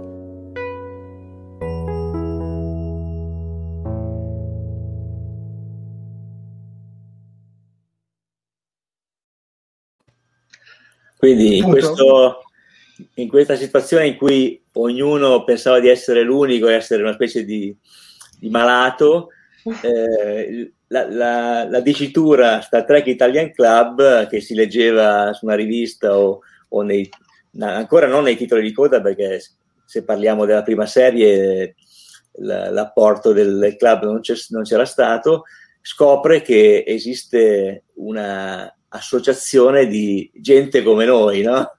Quindi non siamo soli nell'universo. Sì, anch'io, anch'io esattamente come Claudio, cioè io ho scoperto che esisteva uno Star Trek Neon Club quando ho visto Star Trek The Next Generation, ho letto la supervisione di dialoghi di Star Trek Neon Club, ah, perché appunto non c'erano altri modi, o, o, o, lo trovavi scritto per caso su una rivista o, o sul retro di copertina di un libro o, così, insomma. E, e, niente, questo appunto era per raccontare gli anni 80 e gli anni 90, come ha anche detto Dario. Ti dico anche gli anni 2000, perché io quando guardavo Star Trek in modo diciamo post Enterprise, perché quando guardavo Enterprise avevo praticamente 11 anni, 12 anni, eh, e, mi, e, mi, compravo, mi ricordo, DVD che costavano una sassata perché erano in due parti, prima parte e seconda parte della stessa stagione. Io andavo alle scuole superiori e non esisteva un fan di Star Trek in tutta la scuola. Si, andavano forte il Signore degli Anelli, Star Wars, ma Star Trek proprio. era, era, anche quel periodo, come vi dicevo anche prima, tra la fine di Enterprise e, e prima che arrivasse, diciamo, J.J. Abrams. Quindi era, erano quegli anni in cui non c'era veramente niente. Però anch'io ai tempi credevo di essere, diciamo, solo, mettiamola così. Mm. Poi sono arrivati i vari social e lì io poi lì ho scoperto lo, lo Star Trek. Sì, ovvio che con i social è un altro mondo, insomma, un'altra, certo. un'altra cosa. Nel bene e nel male, eh, io non sono né un, uno che dice si stava meglio prima né uno che dice meglio adesso. Però insomma, ecco. cioè, hanno vantaggi e svantaggi. Scusate, da persona che diciamo è arrivata dopo, perché vabbè, voi sapete che io, cioè in realtà Jared lo sa molto bene, magari voi un pochino meno, io sono arrivata re- relativamente da pochi anni nel fandom di Star Trek, già, grazie a Jared, tra l'altro, lui che mi ha trascinato in questa avventura. E, ehm, però, cioè, sì, per carità, eh, i social sono una cosa fantastica, però diciamo che nella vita reale comunque resta lo stesso molto difficile trovare effettivamente qualcuno con cui parlare e scambiare opinioni su, su Star Trek, perché è una cosa che ancora purtroppo non, non viene molto fuori. Io mi ricordo all'università ero l'unica che arrivava tutti i giorni con, con, le magliette o gli accessori dedicati alla saga piuttosto che lo sfondo del telefono. E avevo quelle perché persone che mi dicevano: Ah, ma quello è Star Trek, bello, però poi si fermava lì tutto. Quindi effettivamente trovarli sì, dal vivo è, ancora è, è, ancora un po' una caccia al tesoro. Ecco, è rimasto un uh, fenomeno di nicchia, però si sono ridotti le distanze grazie alla tecnologia. Sì, certo, certo. Si siete più vicini. Che... Poi le convention hanno permesso certo. di unirsi eh, incontrarsi direttamente, so, però effettivamente sì, se esci di casa non è che trovi gente tracker. Capito, ti, magari ti guardano, per esempio io in questi giorni sono uscita per fare qualche passeggiata in zona rossa, giusto per prendere una boccata d'aria, sapete, attività sportiva, per fare una corsetta intorno a casa, avevo addosso appunto la maglia della, dell'accademia della, della, flotta, mi hanno guardato tutti molto strano, senza capire da, da dove fossi sbucata, quindi c'è ancora. Figurati 40 anni fa. Eh, cavolo. Vabbè, Però un po' questo tabù l'abbiamo sconfitto. Un sì, sì, sì, certo, Anche certo. perché parlarne adesso di trecchetta in una trasmissione comunque piccola come la nostra, ma comunque di Star Trek, una piccola vittoria noi trekker. Certo. Quando, quando, finalmente uscirà il documentario, siccome l'abbiamo fatto eh, pensando anche alla gente che non sa niente di Star Trek o dei tracker, non l'abbiamo fatto soltanto per gli addetti ai lavori, eh, ovviamente questo tabù crollerà definitivamente e tutti sì. abbracceranno quelle 15 persone che lo verranno finalmente. Guarda Stefano ci dice più vedo le clip e più non vedo l'ora di vederlo. Ma ne abbiamo una terza. Sono arrivati un sacco di messaggi nel frattempo su anche come si su come hanno trovato lo stick, per esempio Tino Barletto ha trovato lo stick su un retro di un libro, per dire Oppure Assunta ci dice che è bello poter condividere tutto questo amore verso Star Trek. Oppure anche Francesco Spadaro. Io ho scoperto l'esistenza dello Star Trek Italian Club su un libro della Garden Editoriale. Francesco, tra l'altro, è, è tra gli intervistati. Esatto, del documentario. Andiamo con la terza clip, Marcello? Sì, vai. Quando si ha la convention si dimentica tutto. Si può essere se stessi più di tutti gli altri giorni dell'anno. Credo che sotto ci sia la sensazione che è comunque bella ed è una delle cose che mi fanno pensare che il futuro possa essere migliore, dell'appartenenza a una comunità. Le convention le considero ormai un punto fisso dell'universo, o perlomeno del mio universo personale.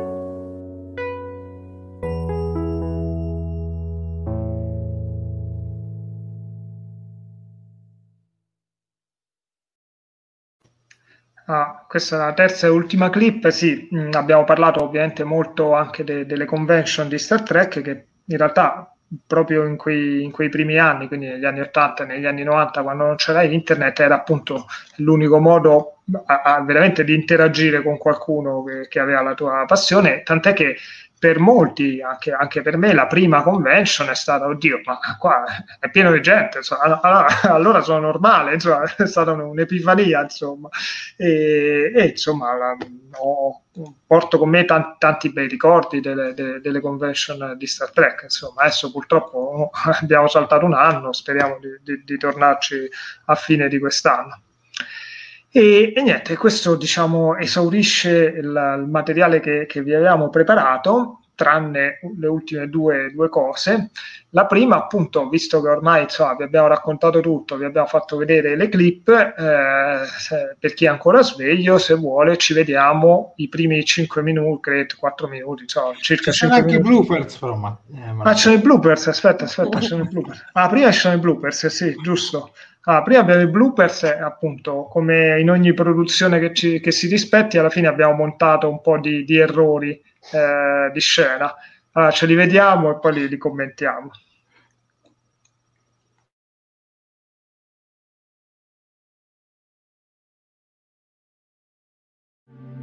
Ho conosciuto Alberto Elisero attraverso i videotrack. Guarda, metti dentro la videocassetta e viene fuori il classico. Salve.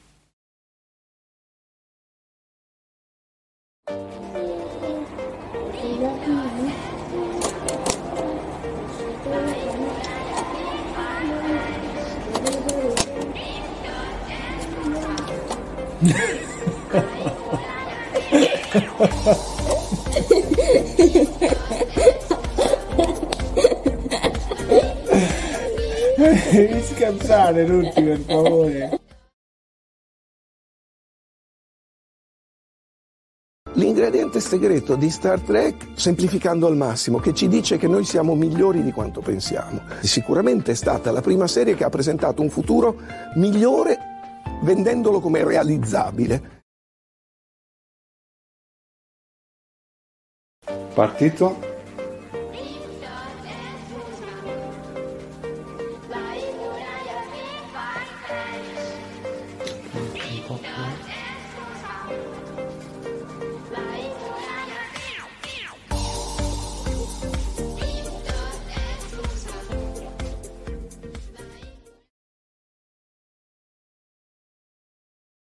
Quando cominciai a guardarla, eh, come molti e molte, mi fissai sul personaggio di Spock, anzi Spack, come a quell'epoca lo pronunciavano, lo pronuncerò sempre io.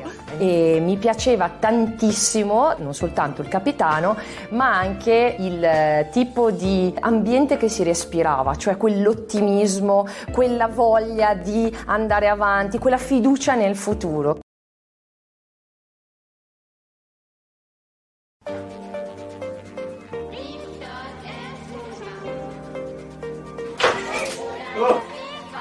Ce l'ho, ce l'ho. È qualcosa?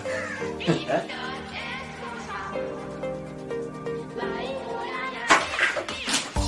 Dai, dai, fa Sta cercando di dirci qualcosa. Allora. allora, la prima, appunto, c'era Paolo Attivissimo che parlava dei videotrack che erano delle vecchie videocassette compilation fatte da Alberto su, che poi venivano proiettate alla convention, per cui sempre nell'ottica di arricchire no, la, la, narrazione era carino met- far vedere la cassetta che entrava dentro il videoregistratore e ho detto ah, che ci vuole? Prendo la cassetta visto e infila dentro e invece non, non solo non entrava non entrava una, non entrava due poi è arrivato il gatto si è messo il gatto davanti, la gatta anzi davanti alla, alla telecamera e poi si è scaricata la batteria della telecamera per cui ho dovuto spegnere tutto, rimettere in carica la telecamera e poi rifare tutto da capo. E vabbè. Eh, sulle altre due eh, dico questa cosa, poi lascio a, a Roberto. Eh, uno dei problemi che avevamo, che, mh, insomma, che abbiamo voluto trasformare più che in un problema in un'opportunità, è stato quello di noi non potevamo e non volevamo far vedere clip di, di Star Trek perché questo ci avrebbe messo tutta una serie di problematiche di diritti, no? E per cui se c'era appunto una persona che parlava di Spock, che, come fai? A, non puoi far vedere una scena di, di Spock, che sarebbe quello che uno farebbe in un normale documentario, per cui abbiamo pensato di, di, usare appunto i modellini oppure le Barbie, in quel caso tra l'altro quel set di, di Barbie era perfetto, c'erano cioè Kirk, Spock e Ura che erano i tre personaggi che ci servivano e la, l'abbiamo acquistato ad hoc per, per Su eBay abbiamo trovato una, il trittico e, e, niente, mm, eh, Roberto, racconta tu le riprese de, dei modellini, dei giocattoli. Eh, praticamente quelle sono state le ultime riprese in assoluto del documentario sono andato a casa di Graziano, ho preso su il mio vecchio giradischi che non usavo da, da decenni, le bamboline le abbiamo tolte dalle confezioni eh, con attenzione e abbiamo piazzato la telecamera, le luci, il fondo nero e Graziano, eh, io, io, ero da dietro la telecamera e Graziano eh, faceva in modo che col dito di frenare il giradischi che era in azione in modo che ruotasse in modo lento e non, non vorticoso, se no... Eh, a 45 giri era troppo. Esatto. e, purtroppo però, il, sai, con un po' di sudore, eccetera, insomma, era facile che, che scappasse la, la, mano e quindi le bamboline schizzassero. Mentre per il, il modellino dell'Enterprise, siccome l'Enterprise è una forma molto strana, è un baricentro eh, non, non, ottimale, eh, abbiamo capito che il modo migliore per, per sospenderla era la rovescia, perché così potevamo mettere dei fili di nylon sotto e poi cancellarli dopo col computer, ma se, provando da sopra non, non, funzionava perché era sbilanciata, per cui o insomma non funzionava. Quindi poi dopo abbiamo, l'abbiamo ripresa così e, e poi la, l'ho, l'ho, girata di 180 gradi al computer, l'ho rallentata ulteriormente, ripulita e, e quei tre secondi che doveva coprire li ha, li ha coperti con dignità, insomma. Bellissimo okay, fantastico. fantastico. Abbiamo bippato una, un'espressione colorita, una colorita metafora. Va bene. Oh, allora, tornando a quello che dicevo prima, se, se, se, per chi è ancora sveglio, ci possiamo vedere i primi 5 minuti del documentario. A questo punto, godiamoci. Vai.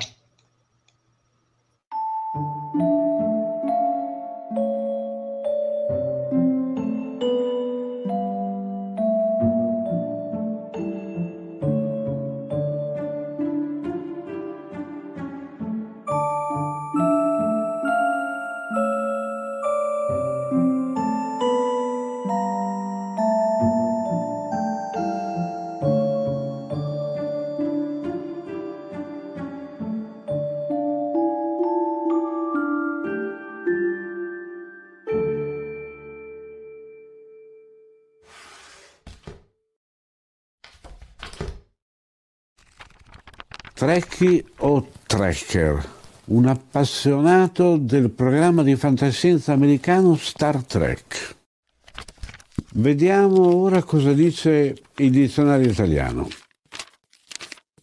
Treggia, tregua, trekking, tremacchio, non c'è. E perché mai?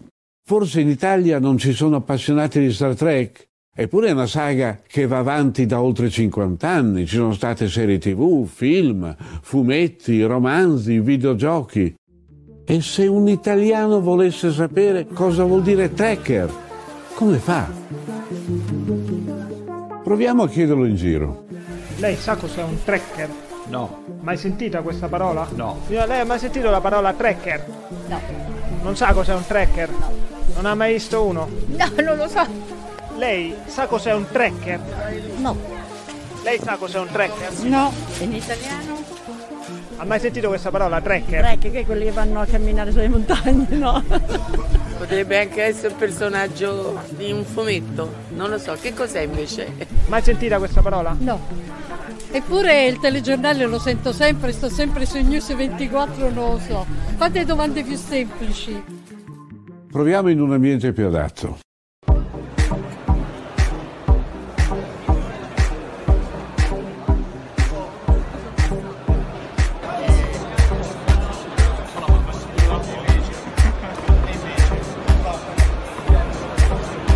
Sai che cos'è un tracker? No, non Mai so. sentita la parola Mai tracker? sentito. No. Sapete che cos'è un tracker? No. No. Mai sentita questa parola? Mai. No. Un? Tracker. No. Mai sentita questa parola? No. Un tracker? No. Il tracker è uno che, fa da guida, cioè c'era un film australiano che si chiama The Tracker, ma poi per il resto... Tracker, sì, sono praticamente i patiti di Star Trek. Tu sai che cos'è un tracker? Un fan di Star Trek. Eh, non sono un fan di Star Trek, ma uh, Tracker fa come filosofia di vita proprio la filosofia di Star Trek. Sì, i tracker ci sono anche in Italia e sono molti di più di quanto possiate immaginare. Proviamo a conoscerli meglio.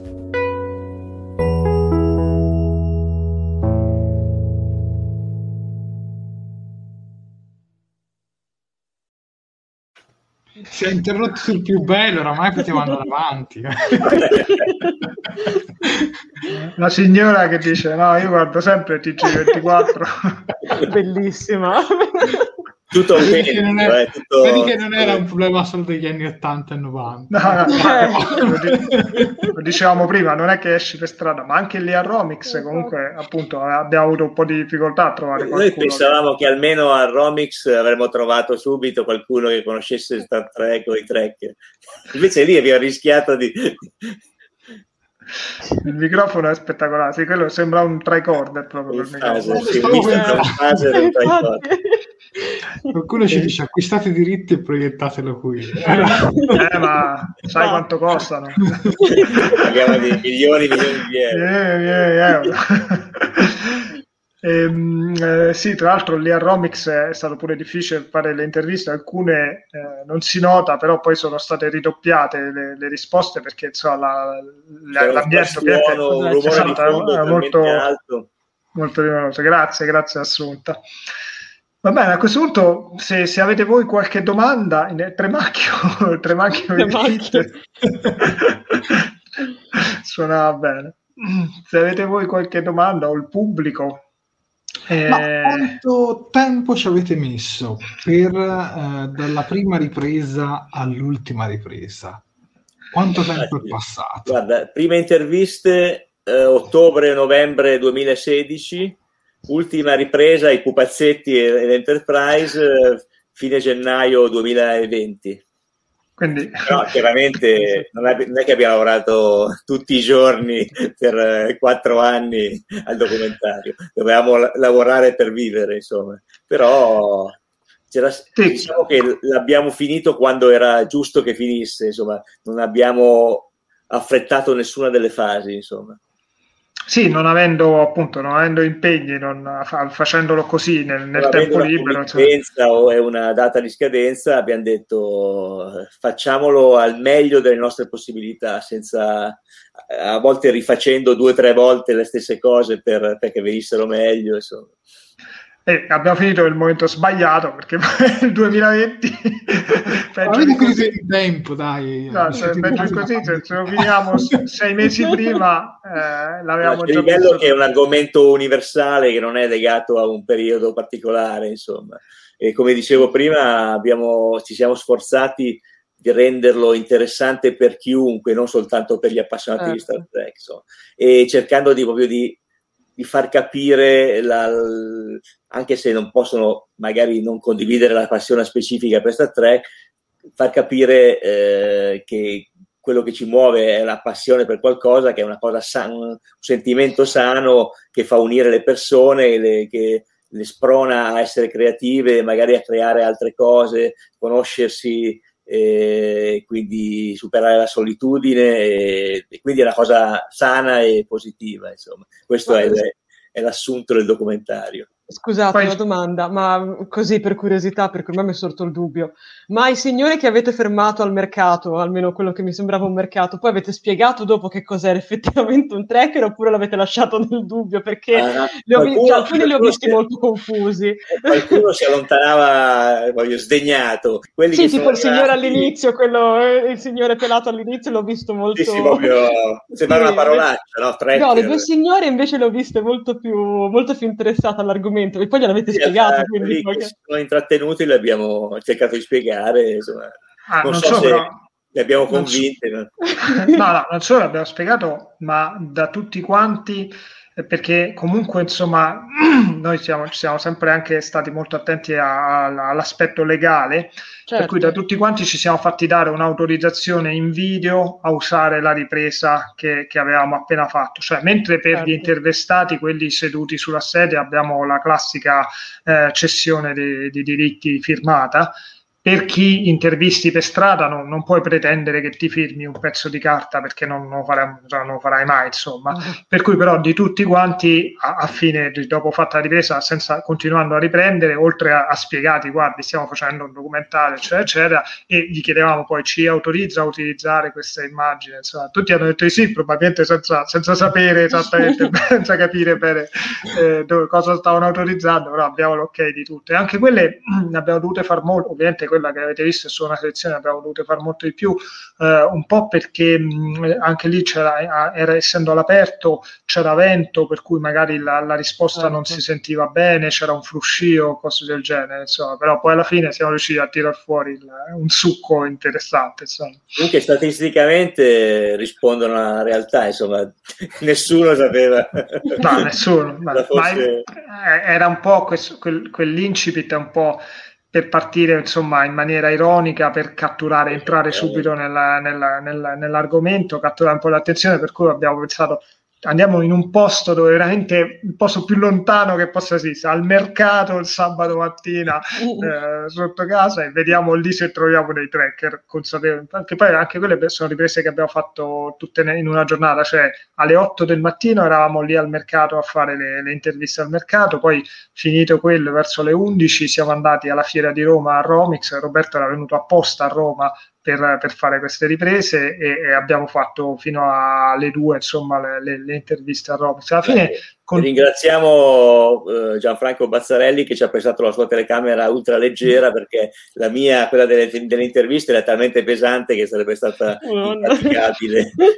Grazie Vincenzo, grazie.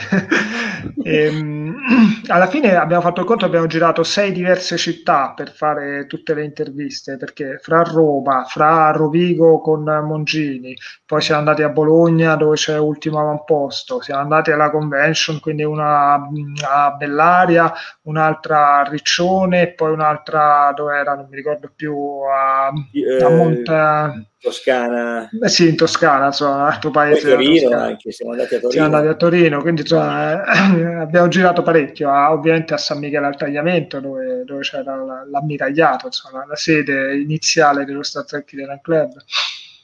È un piccolo colossal. Ma quanto è stato difficile selezionare il materiale poi da, da inserire nel prodotto? Eh, quello, quella è stata la parte più, più complessa per, per quel che mi riguarda, nel senso che alla fine hai tanto, tanto, tanto e sai che devi, devi... Non ci siamo dati i vincoli di durata in realtà, l'abbia- Chianciano, bravo Francesco, Chianciano Terme. Ehm, non ci siamo dati vincoli di durata, l'abbiamo montato così, sapendo quello che volevamo raccontare, eh, quello che veniva veniva ed è venuto un'ora e un quarto, che in realtà è una durata un po', un po', un po' del cavolo, nel senso che non è né la durata standard da 60 minuti, che dovrebbe essere intorno ai 52 minuti, 45, né la durata da 90 minuti eh, per coprire uno slot da due ore, però tanto non, non avevamo vincoli, per cui un'ora e un quarto è quello che, che è venuto fuori. E sì, scegliere le, le cose, il pezzetto giusto, che poi quando tu hai appunto le interviste, eh, la cosa bella è fare in modo che la, lo stesso argomento venga sviscerato da più persone, 3-4.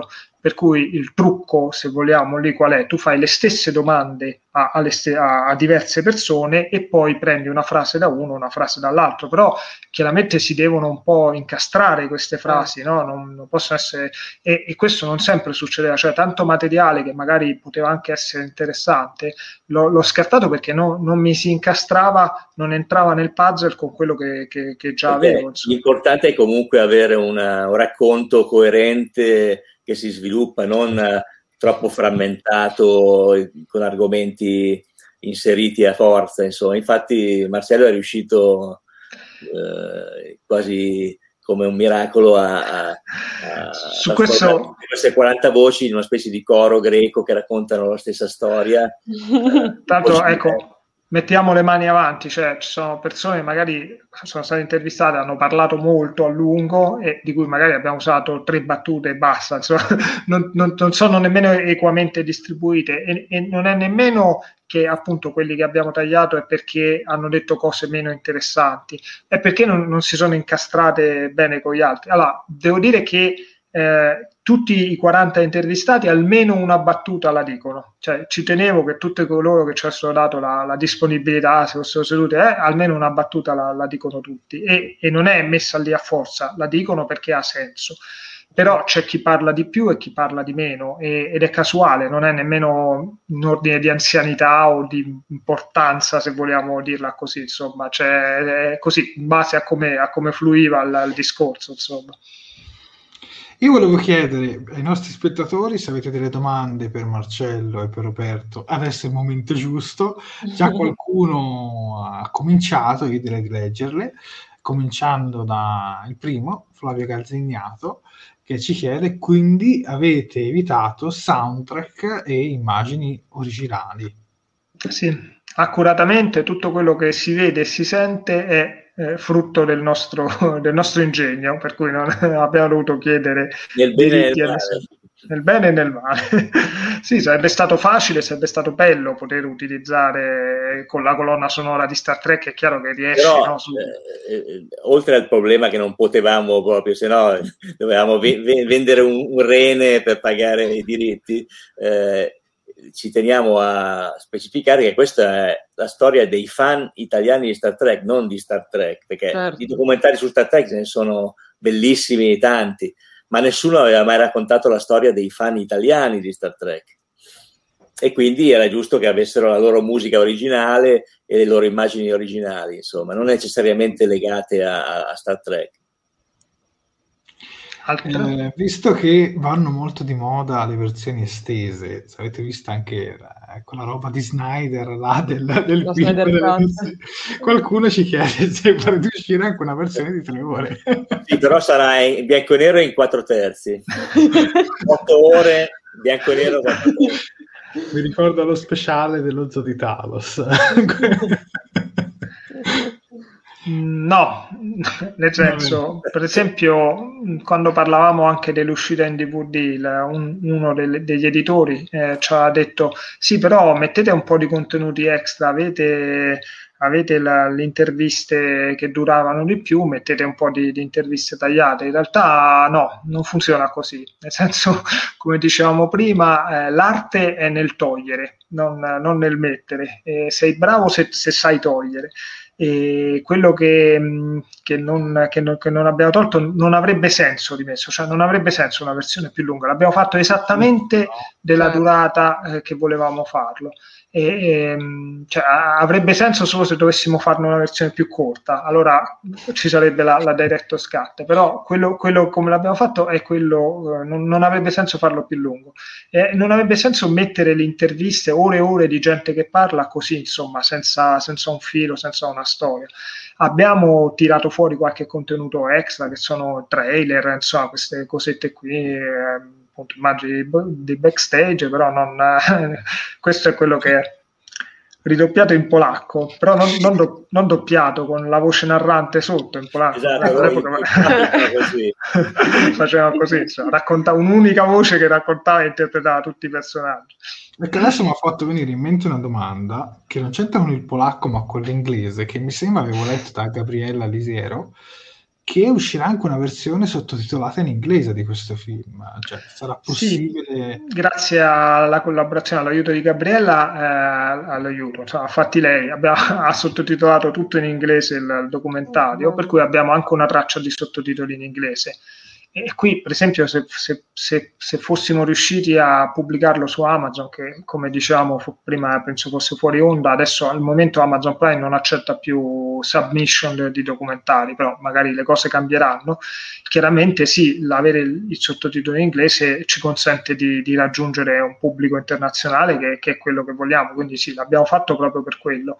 E anche se è, è risaputo che eh, gli inglesi sono meno abituati, inglesi americani, insomma, chi parla inglese è meno abituato a vedere le cose con i sottotitoli proprio perché è tutto fatto sempre nella loro lingua, hanno poco bisogno dei sottotitoli. Però noi l'abbiamo fatti e, e chiaramente li useremo, insomma, noi, eh, ripeto, fatti Gabriella, l'abbiamo controllati insieme, insomma, li, li useremo dove, dove possibile, quello sì. Poi ci sono anche altre domande, eh, quando esce e dove esce, questo lascio ris- questa volta facciamo rispondere però a, a Roberto, va, diamo in Magari è una risposta diversa. Almeno vi alternate un po'. Io... Non allora, lo posso dire? Allora, eh, non, mi ricordo se le cose che ha detto Marcello erano, erano in onda o fuori onda, quelle della la convention d- di novembre, se mai si farà, e speriamo di sì, eh, sarà l'anteprima eh, che dovevamo fare più di un anno fa a quel punto e che faremo, si spera, con i protagonisti che guardano eh, il documentario in, in, sala grande alla, alla convention. Eh, poi è prevista una edizione in home video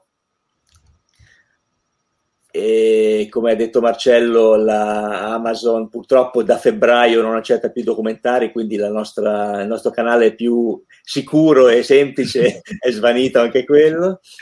E, e posso dire e non dire che probabilmente al 90% a breve avremo una bellissima notizia da darvi. Oh, ok, bene. ottimo, dai. Qualcuno poi ci chiede fra i commenti, giustamente, eh, sul discorso di Amazon, eh, se è relativo ad Amazon Prime Video o se si può acquistare poi su Amazon. No, eh, sì, eh, ah, parlavamo di Prime Video, sì. Eh, ha cambiato le, le regole a febbraio, me, mese e mezzo fa, e, e, quindi non accetta più documentari e cortometraggi, soltanto lungometraggi di fiction, insomma.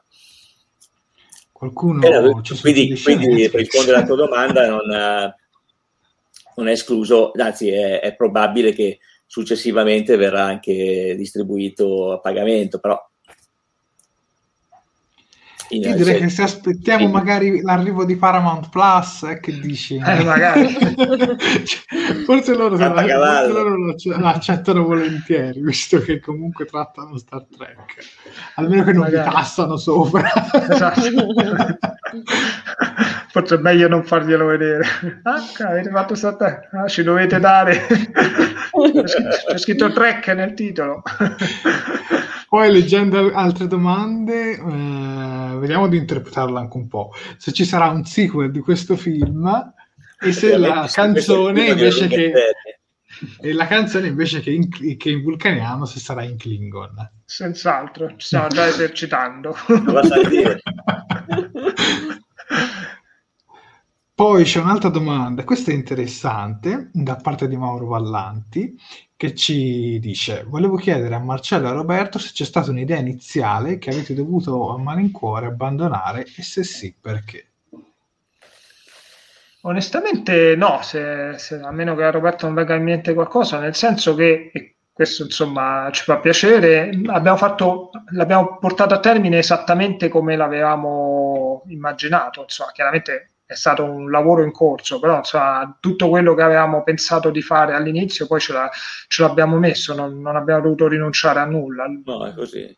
L'unica, l'unica, cosa, ci abbiamo messo molto più tempo di quello che, che speravamo. Cioè, noi, avendo iniziato nel 2016, pensavamo che so, nel 2018 che, che fosse pronto, insomma, eh, ci sono voluti due anni in più. Però, a parte questioni di tempo, no, non abbiamo rinunciato a nulla. No, non che avessimo grandi ambizioni, insomma, alla fine abbiamo ripreso delle bamboline, però insomma, quello che volevamo fare c'è.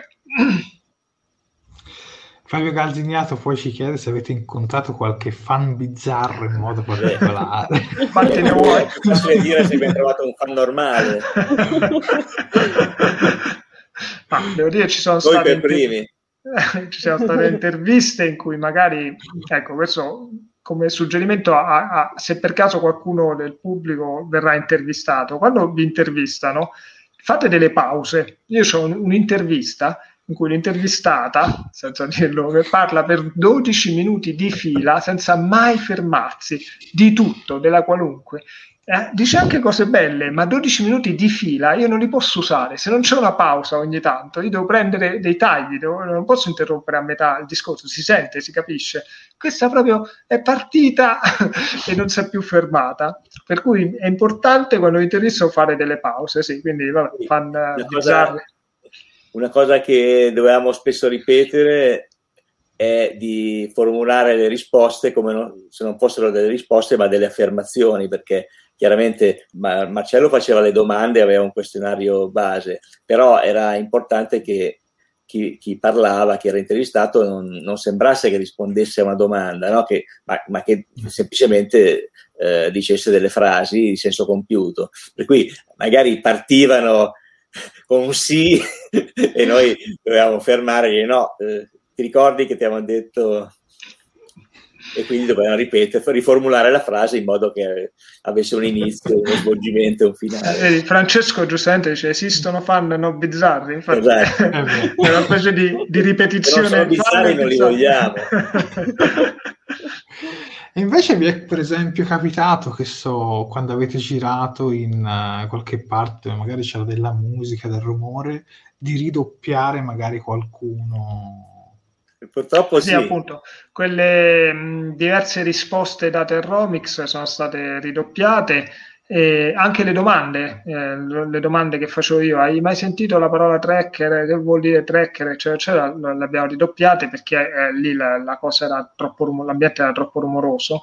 La Eh, cosa eh. carina, eh? Io, no, scusa, finisci pure. La cosa carina è che mh, ho notato che se, se io risentivo eh, due o tre volte la battuta, poi ti, ti diviene molto facile, se, se è la tua, rifarla uguale, proprio identica. Non è- veramente non- pensavo, avendo avuto una pessima esperienza di doppiaggio in Star Trek, pens- pensavo di, di non Hai essere in grado. come doppiatore di te stesso. Esatto, posso, posso dire di essere in grado di doppiare me stesso. Comunque anche la E- prima, la prima domanda fatta al signore al mercato è stata doppiata. Ah, è vero, sì, Eh, sì. Marcello ha doppiato se stesso, io ho doppiato il signore. No, no, io non- Peccato, eh, però era indispensabile, purtroppo. E magari in sottofondo c'era qualcuno che faceva Signore limoni, limoni. Sì, esatto, bisogna, cioè, bisogna decidere se vale la pena non, non capire bene oppure sacrificare un po' Eh, di realismo. a- Roberto il doppiarlo in modo che non si, non si- non si capisse che era doppiato. Ah, Roberto è il solito perfezionista perché noi siamo tornati a casa dopo il fatto, le- le- nel senso lui è tornato a Mantova dove è stato per aver fatto le riprese a Roma. È venuto uno schifo, non si capisce niente, dobbiamo ridoppiare tutto da capo, guarda, non, si- non non si salva niente. Invece poi era vero, tant'è che è stato fa- solo fatto qualche cosa, qualche piccolo intervento. No, se ti ricordi, una delle prime signore che abbiamo intervistato, che poi non abbiamo chiaramente utilizzato, era, eravamo in un crocevia e c'era un vento che, che- che sbatteva sul microfono, per cui eh, la signora ha detto anche delle cose interessanti, non conosceva i tracker, comunque era- era- ha risposto bene, ave- ha, fatto- ha- svolto il suo ruolo, ma il, il rumore del vento sul microfono era, la rendeva Sembrava- completamente... Il guardiano dell'eternità. Uh. Esatto, sembrava un ululato. Vabbè, se, avete, se volete una voce toscana da aggiungere, io lo segniamo Per il- per, per il sequel. Anzi, ah, facciamo, scusa, scusa Roberto, facciamo un prequel, no? Ormai va, va di moda fare il prequel, no? Il sequel non fa più nessuno. ambientato negli anni Ottanta. Sui genitori dei tracker. come, come si, come si alleva un figlio tracker, come, come toglierlo dalla deviazione tracker. Poi ci sono altre domande nel frattempo ehm, da Daria Quercia, delle interviste fatte, quali sono state le più difficili? Ma guarda, questo è buffo perché mh, ovviamente le, le interviste, quelle fatte alle persone sedute, precise, erano tutte persone che conoscevamo, cioè alcuni proprio amici, altre meno, però le conoscevamo tutte eh, perché le avevamo frequentate tanto tempo alle convention. Sono tutte interviste, a parte alcune, quelle particolari per cui siamo dovuti andare o a Torino o a Bologna, insomma, sono tutte persone eh, che abbiamo fatto alle convention. E, e, e alc- ci sono alcune persone che cambiano totalmente, cioè nel senso, magari vedi questa persona spigliata che fa un sacco di battute, che sta lì e non, non riesce ad azzittarla, poi lo metti col microfono, con la telecamera davanti, Le luci puntate. allora, esatto, eh sì, Star Trek è molto bello. Ah, di qualcosa, argomento, di qualcosa di più. No, no, sì, eh, mi è piaciuto.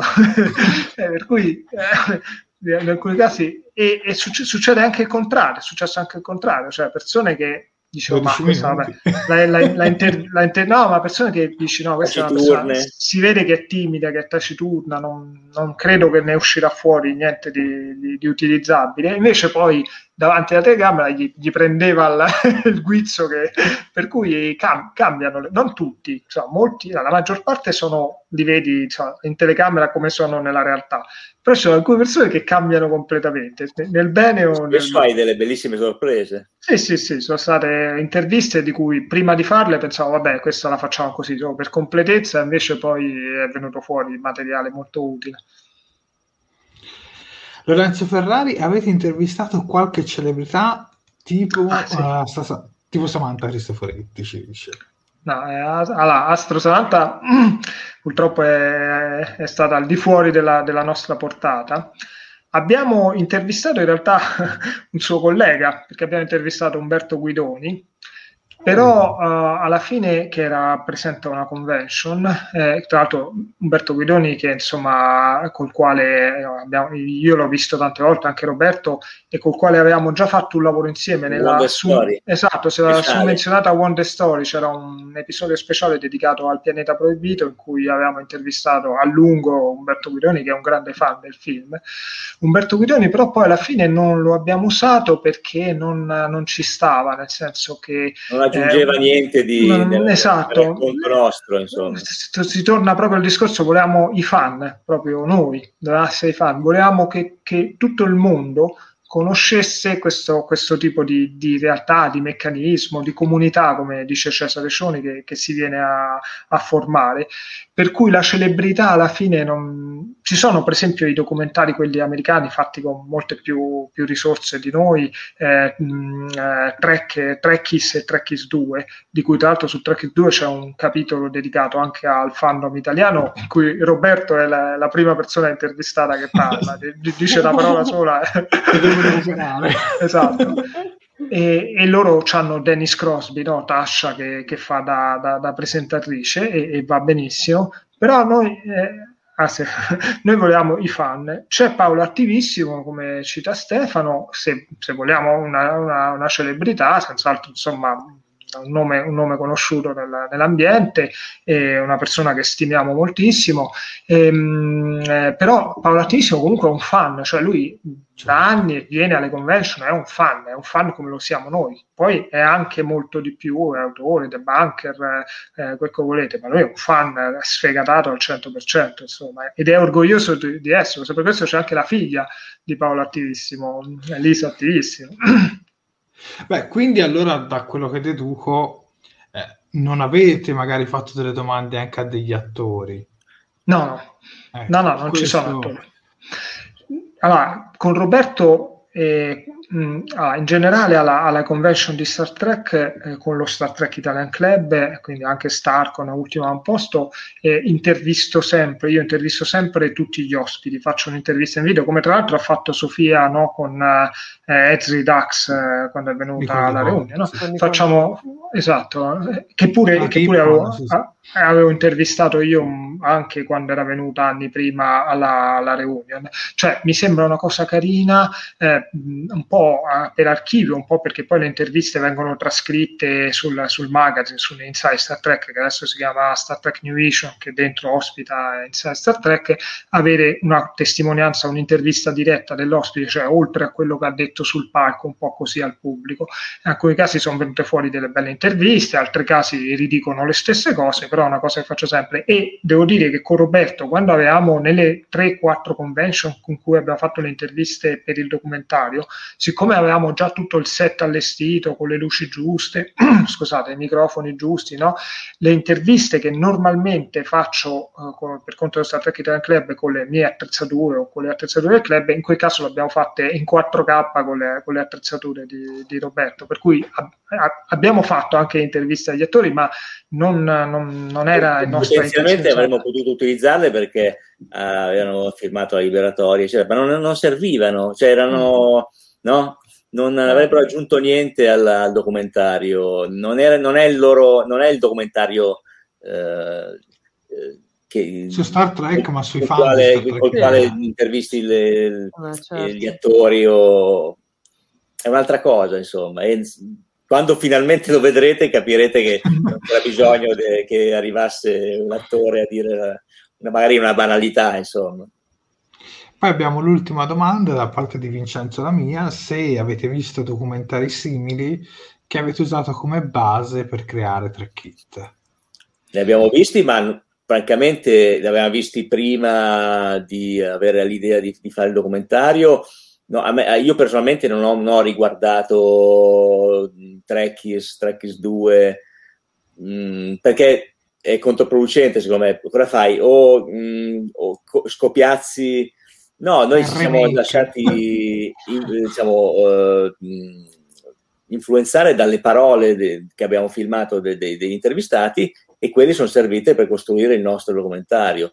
Uh, visivamente ho cercato di mantenerlo più semplice possibile, non fare effetti speciali, cioè al di là del discorso che facevo prima del rendere dinamiche le cose, ma okay. senza strafare, perché se tutte queste cose artificiose eh, rischiano di, poi di soffocare la, la, la, spontaneità delle persone intervistate che devono rimanere invece la cosa più importante. Quindi non, non so se Marcello in segreto no, si no. è ricordato i documentari americani. No, no, tra l'altro oltre a Trekkies, Trekkies 2 cito anche quello di William Shatner che si chiama Get a Life, che è il suo tormentone, no? Eh, che pure è un bel documentario ben fatto, però lui per esempio lì intervista oltre se stesso, è un po', un po egocentrico Shatner, lo sappiamo, intervista una, una, specie di antropologo, insomma uno studioso, che pure è un approccio, no? far parlare uno studioso su uno psicologo, no? sul fenomeno del fan, però non, non era quello che, che, volevamo fare, noi volevamo far parlare i, fan. I fan. E, infatti anche, se vogliamo, anche, anche il conduttore eh, Mongini, Mongini è un fan, Mongini è il prototipo del fan, lui è un fan di tutta la, la, la fantascienza cinematografica, in particolare è un fan di Star Trek, ovviamente è venuto alle convention, per cui eh, con, con, è, è, rientra nel nel, nostro gruppo, no? non è lo studioso che dall'esterno ti presenta eh, un fenomeno, che ripeto, non è, non è, che uno è giusto e uno è sbagliato, insomma, cioè, ci sono tanti approcci, però nel nostro caso la storia deve essere questa è uno psicologo per i fan. Bene, ah, negli Stati Uniti ci sono degli studi insomma, accademici pubblicati mm. sul, sul, fenomeno del fandom, eh, non solo di Star Trek, insomma, che è un fenomeno interessante da studiare, insomma, una moderna mitologia, insomma, sono discorsi ampi. Eh, tra l'altro, si... Marcello, penso che possiamo dire, senza entrare in profondità, che un grande eh, eh, fan americano di Star Trek e esperto eh, del, del, fenomeno della, della, del fandom di Star Trek, nonché professore di sociologia, ha visto il nostro documentario e gli è piaciuto, insomma. Si Sì, chiama sì. John Tenuto. John Tenuto. John Tenuto, cioè è un, un- diciamo un amico, una persona con cui ero in contatto da, da tanto tempo. Lui è un tracker, eh, però è un professore di sociologia eh, che, all'Università della California e, e scrive, scriveva, adesso ultimamente un po' meno, spesso per il sito startrek.com. Eh, tiene conferenze negli Stati Uniti, insomma è uno abbastanza noto, per cui quando c'eravamo i sottotitoli in inglese glielo, gliel'ho mandato, ho detto guarda, so, ci, ci conosciamo via email da tanti anni, ci siamo scambiati foto, cose così. Lui tra l'altro è stato intervistato, io poi l'ho, l'ho- l'ho- riconosciuto, gli ho scritto per, in quella serie di documentari su Netflix sui giocattoli di Star Trek, perché è anche un gran collezionista. Giocattoli di- della nostra infanzia. Esatto, sì. The Toys That Made Us. Lui, c'è, c'è lui tra, tra i collezionisti di giocattoli Trek. eh, Anche ehm, in quello di Star Wars, anche in quello di Star Wars. anche con le Star Wars, per cui gli ho scritto: Guarda, mh, abbiamo fatto questo documentario, volevo sapere che ne pensi. E devo dire, poi eh, quando mi ha risposto, inoltrato la risposta a Roberto, l'ha visto subito, no? È passato pochissimo, po- pochissimo tempo, e entusiasta, veramente. Ah, belli- si è capito molto- che l'ha visto tutto perché è entrato in profondità. Quella, quella frase che ha detto il tizio "Ah, mi è piaciuto. Eh, Quindi ah, molto meglio di tanti altri documentari eh, sì, ma è una americani. cosa quasi imbarazzante. Sai, imbarazzante. E, e- sì che non, non ha debiti con me, cioè non, E non, non- non ti deve dei soldi, Eh, insomma. no, non mi deve i soldi, per cui boh, eh, gli, è- gli è piaciuto, sì. Eh, Speriamo che sia di buon auspicio. che poi ce l'hai dovuto direi- vedere ovviamente con i sottotitoli. Eh, Ah, sì. scusa, però prima quando parlavi di Shatner che ha intervistato te stesso, dobbiamo però per correttezza dire che anche te, tu Anche io, sì, eh, guarda, io- perché- ma io, il mio ego non è inferiore a quello di Sharp. Non, non ho la popolarità. È il, conto bancario che è inferiore. il conto bancario e la pancia non ho la sua popolarità sì tra le altre cose mi, mi sono autointervistato in realtà quando ci sono anch'io come intervistato però le domande in quel caso me le faceva Roberto. Lui schizzava da, da una sedia all'altra.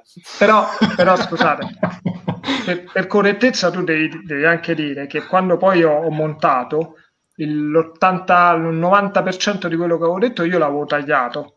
E, e sei stato tu a dire no guarda che questa cosa secondo me la dobbiamo recuperare e, e me l'hai, me l'hai È una cosa che ho salvato, secondo me era importante che ci fosse e, e probabilmente mi, mi darete ragione quando lo vedrete. Vabbè.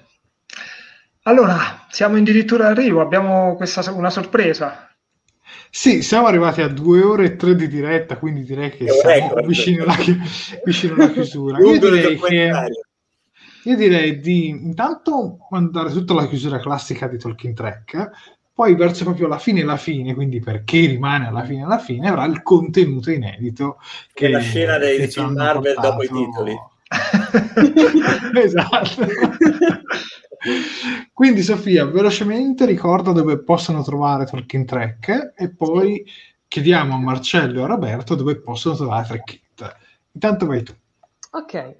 Beh, allora direi che come al solito i nostri canali più o meno ho cominciato a conoscerli, ma vi rifaccio un attimino un, un refresh perché a quest'ora siamo tutti un po' addormentati e quindi magari risentirli ve, ve li ricordate un pochino meglio. Io vi ricordo che ci trovate su YouTube e su Facebook, che sono diciamo i nostri due canali principali. Per quanto riguarda YouTube, in caso non l'abbiate ancora fatto, mi raccomando, iscrivetevi al canale, cliccate sulla campanellina degli avvisi per essere sempre aggiornati ogni volta che andiamo in diretta oppure che facciamo uscire un nuovo video. E poi, beh, se ci siete ancora, mettete sempre un bel mi piace alla diretta e commentate per darci la buonanotte e anzi rimanete così avrete il contenuto extra post chiusura. Per quanto riguarda Facebook, direi che la, la solfa è più, è più o meno la stessa, un pochino più semplificata. Infatti, se non l'avete ancora fatto, mi raccomando, mettete un bel mi piace alla pagina, mettete un bel mi piace oppure una love reaction alla, alla diretta. Anche in questo caso condividetela e commentatela per farci sapere che siete ancora qui. Poi abbiamo Instagram dove vengono pubblicate foto a tema, a tema Star Trek, abbiamo la pagina Twitter, abbiamo il sito internet che continua a venire sempre aggiornato E poi abbiamo una novità che in realtà tanto novità non è più, che comunque ci sta accompagnando da svariati mesi. Infatti, se volete, ci potete, se ci volete supportare ulteriormente, vi potete abbonare sul nostro Patreon. Sono disponibili l'abbonamento primo ufficiale a 2 euro che vi consente di ricevere un attestato di ringraziamento via email, come nel caso di Fabio Bruschi, Giordano Bracalente e Claudia Polloni. Altrimenti c'è anche l'abbonamento capitano a 5 euro che vi beneficia dell'attestato più la menzione nei titoli di coda di Talking Track ovvero il vostro nome comparirà in menzione nei titoli di, di coda, eh, appunto nella sigla finale. Um, come sta accadendo ad esempio ad Assunta Viviani, Alberto Cuffaro e Marco Nazzaro. Inoltre, io, piccola, piccola postilla, vi ricordo che questa non è assolutamente una forma di lucro verso Star Trek, ma semplicemente una forma di supporto verso Talking Track e quello che facciamo. Mi pare di aver detto tutto, quindi vi rilascio la parola. Ecco, adesso allora chiediamo dove possiamo invece trovare tre kit. Ah, guarda, è molto più semplice, non abbiamo né il canale YouTube né, né Twitter. no, abbiamo una pagina Facebook eh, che si chiama Trackit Doc e comunque se cercate Trackit su Facebook la trovate facilmente e in cui eh, cioè, l'abbiamo fatta appunto per tenere aggiornato chi, chi è interessato, ecco, grazie, eh, sul, sullo sviluppo del documentario, cioè sullo sviluppo, su quando uscirà, come uscirà, insomma, pubblichiamo le, le news relative al documentario. E basta, ci sembra anche troppo. E quindi, insomma, io ve l'ho lasciato fra i commenti, quindi andate lì e poi ve lo spulciate ben bene, troverete anche tutte eh, le clip che hanno mostrato anche questa sera, almeno gran parte si dovrebbe No, no, cioè, sono solo i trailer e le, le clip, appunto, tutti i backstage sono esclusivi. Prima di mostrare la clip finale, ricordiamo che questa diretta verrà distribuita a partire da mercoledì prossimo su Fantascientificast. Io intanto già ringrazio Marcello e Roberto per le loro competenze, ma intanto mandiamo la clip, che facciamo un'ultima chiacchierata finale. Vai. Sì, la, la presentiamo. La... Sì, eh, no, ma eh, niente di che, ma ci faceva piacere condividerla. Essenzialmente, siccome questa eh, canzone dance di Trekkit eh, piace molto, è piaciuta molto, eh, bravo Benji. Eh, abbiamo pensato che poi quando uscirà il documentario sarebbe carino anche avere un video no, della, della, canzone, come, come, si fa sempre. E, eh, quindi abbiamo pensato di montare una serie di foto che poi più o meno insomma, sono alcune, solo alcune di quelle che accompagnano il documentario e finalmente vi facciamo ascoltare la canzone completa. E, mh, ringraziamo di nuovo tutti i fotografi eh, da cui abbiamo attinto il materiale, anche se non sappiamo esattamente da chi abbiamo attinto cosa, sono tutti citati nei titoli di coda del documentario e quindi sono anche gli stessi fotografi da cui abbiamo attinto queste foto qui, alcune tra l'altro foto che vengono da, da foto stampate, no? stampate e poi scansionate come, come si faceva all'epoca, ecco. non sono tutte native digitali queste foto.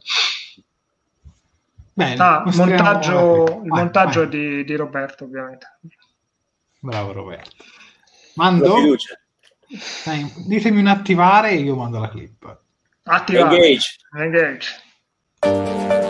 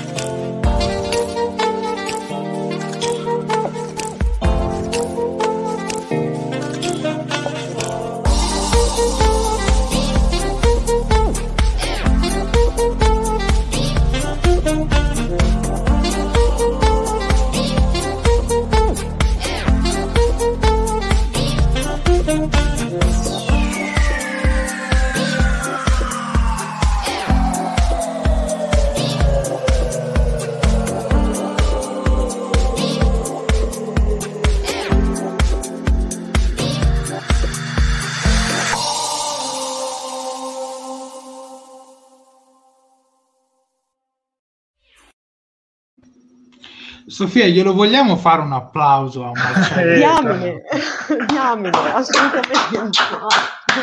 Grazie, grazie.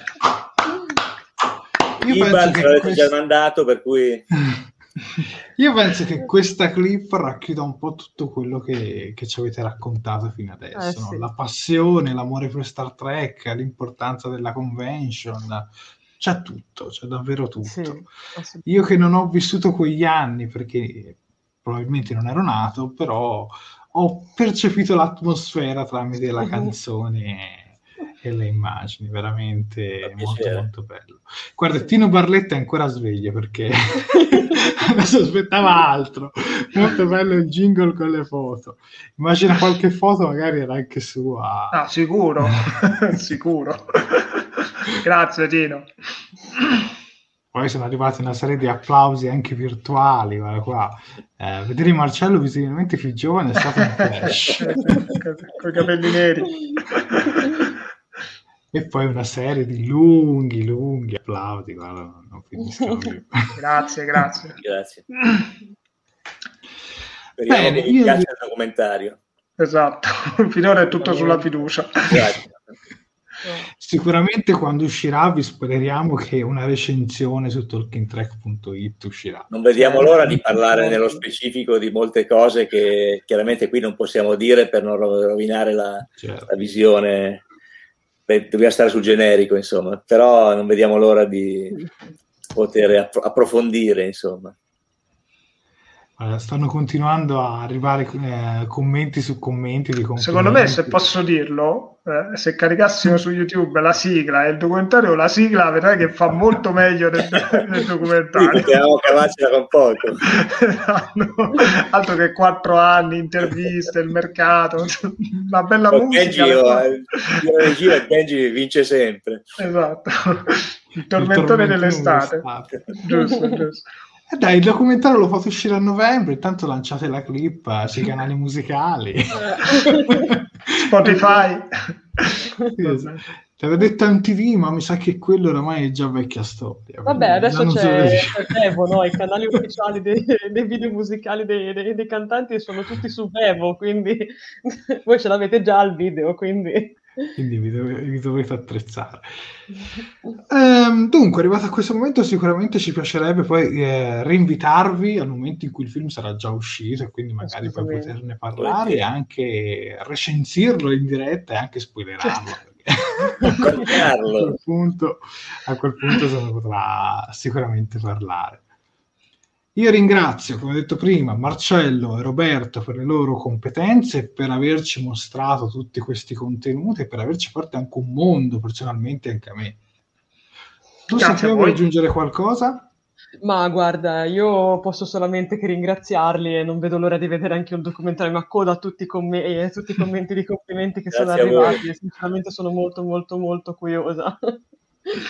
Grazie, grazie. E poi ringraziamo anche i nostri spettatori, che siete stati circa una sessantina e nonostante l'1.44 siete rimasti 40, quindi il grosso è rimasto fino alla fine, nonostante Marcello diceva, "Ah, ma se dormite, no, vedi, vedi qui, possiamo andare avanti fino alle 3 sono ancora tutti qui. Quindi non ci resta che augurarvi buonanotte. Insomma, noi di, eh, di Talking Track torneremo la prossima settimana con una diretta dedicata alle notizie, visto che ci sarà il primo contatto fra pochi giorni e ci dedicheranno un evento con tanto di panel. Sicuramente qualche notizia uscirà. E sono Esatto. sicuro che magari sul Lower Decks magari ci svelano anche qualcosa di troppo. Esatto, io Almeno intanto ri- io vi ricordo anche che a partire da, mar- da- da mercoledì prossimo questa live verrà distribuita nei canali di Fantascientificast in formato podcast. Quindi se vi siete addormentati nel mentre, se eravate stanchi, se ve la volete riascoltare, insomma, la ritrovate. Perfetto. Buonanotte a tutti. Grazie. Ciao, buonanotte. Buonanotte.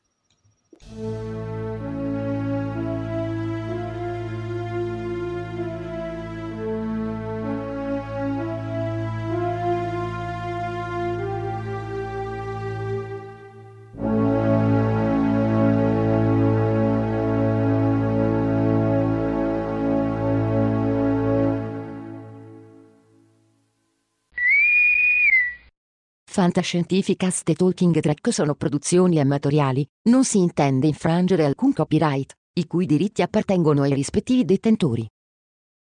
Fantascientificast e Talking Track non sono in nessun modo affiliati o sponsorizzati da CBS Corporation o da chi detiene l'uso del marchio Star Trek in Italia.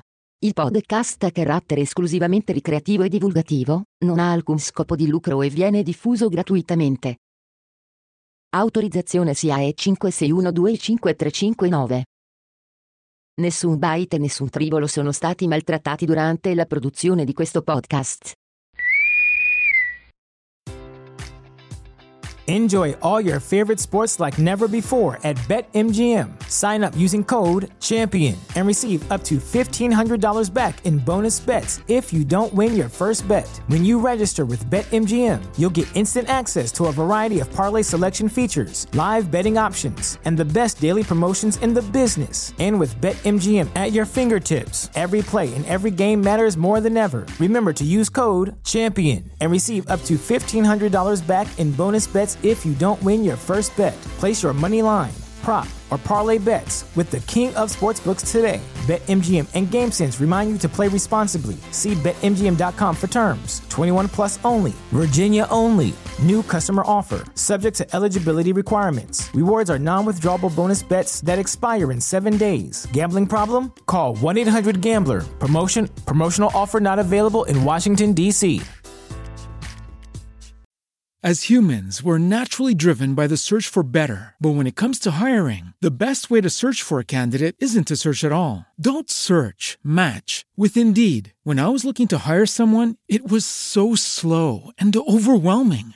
I wish I had used Indeed. If you need to hire, you need Indeed. Indeed is your matching and hiring platform with over 350 million global monthly visitors, according to Indeed data, and a matching engine that helps you find quality candidates fast. Ditch the busy work. Use Indeed for scheduling, screening, and messaging so you can connect with candidates faster. And Indeed doesn't just help you hire faster. 93% of employers agree Indeed delivers the highest quality matches compared to other job sites, according to a recent Indeed survey. And listeners of this show will get a $75 sponsored job credit to get your jobs more visibility at Indeed.com slash podcast. That's Indeed.com slash podcast. Terms and conditions apply.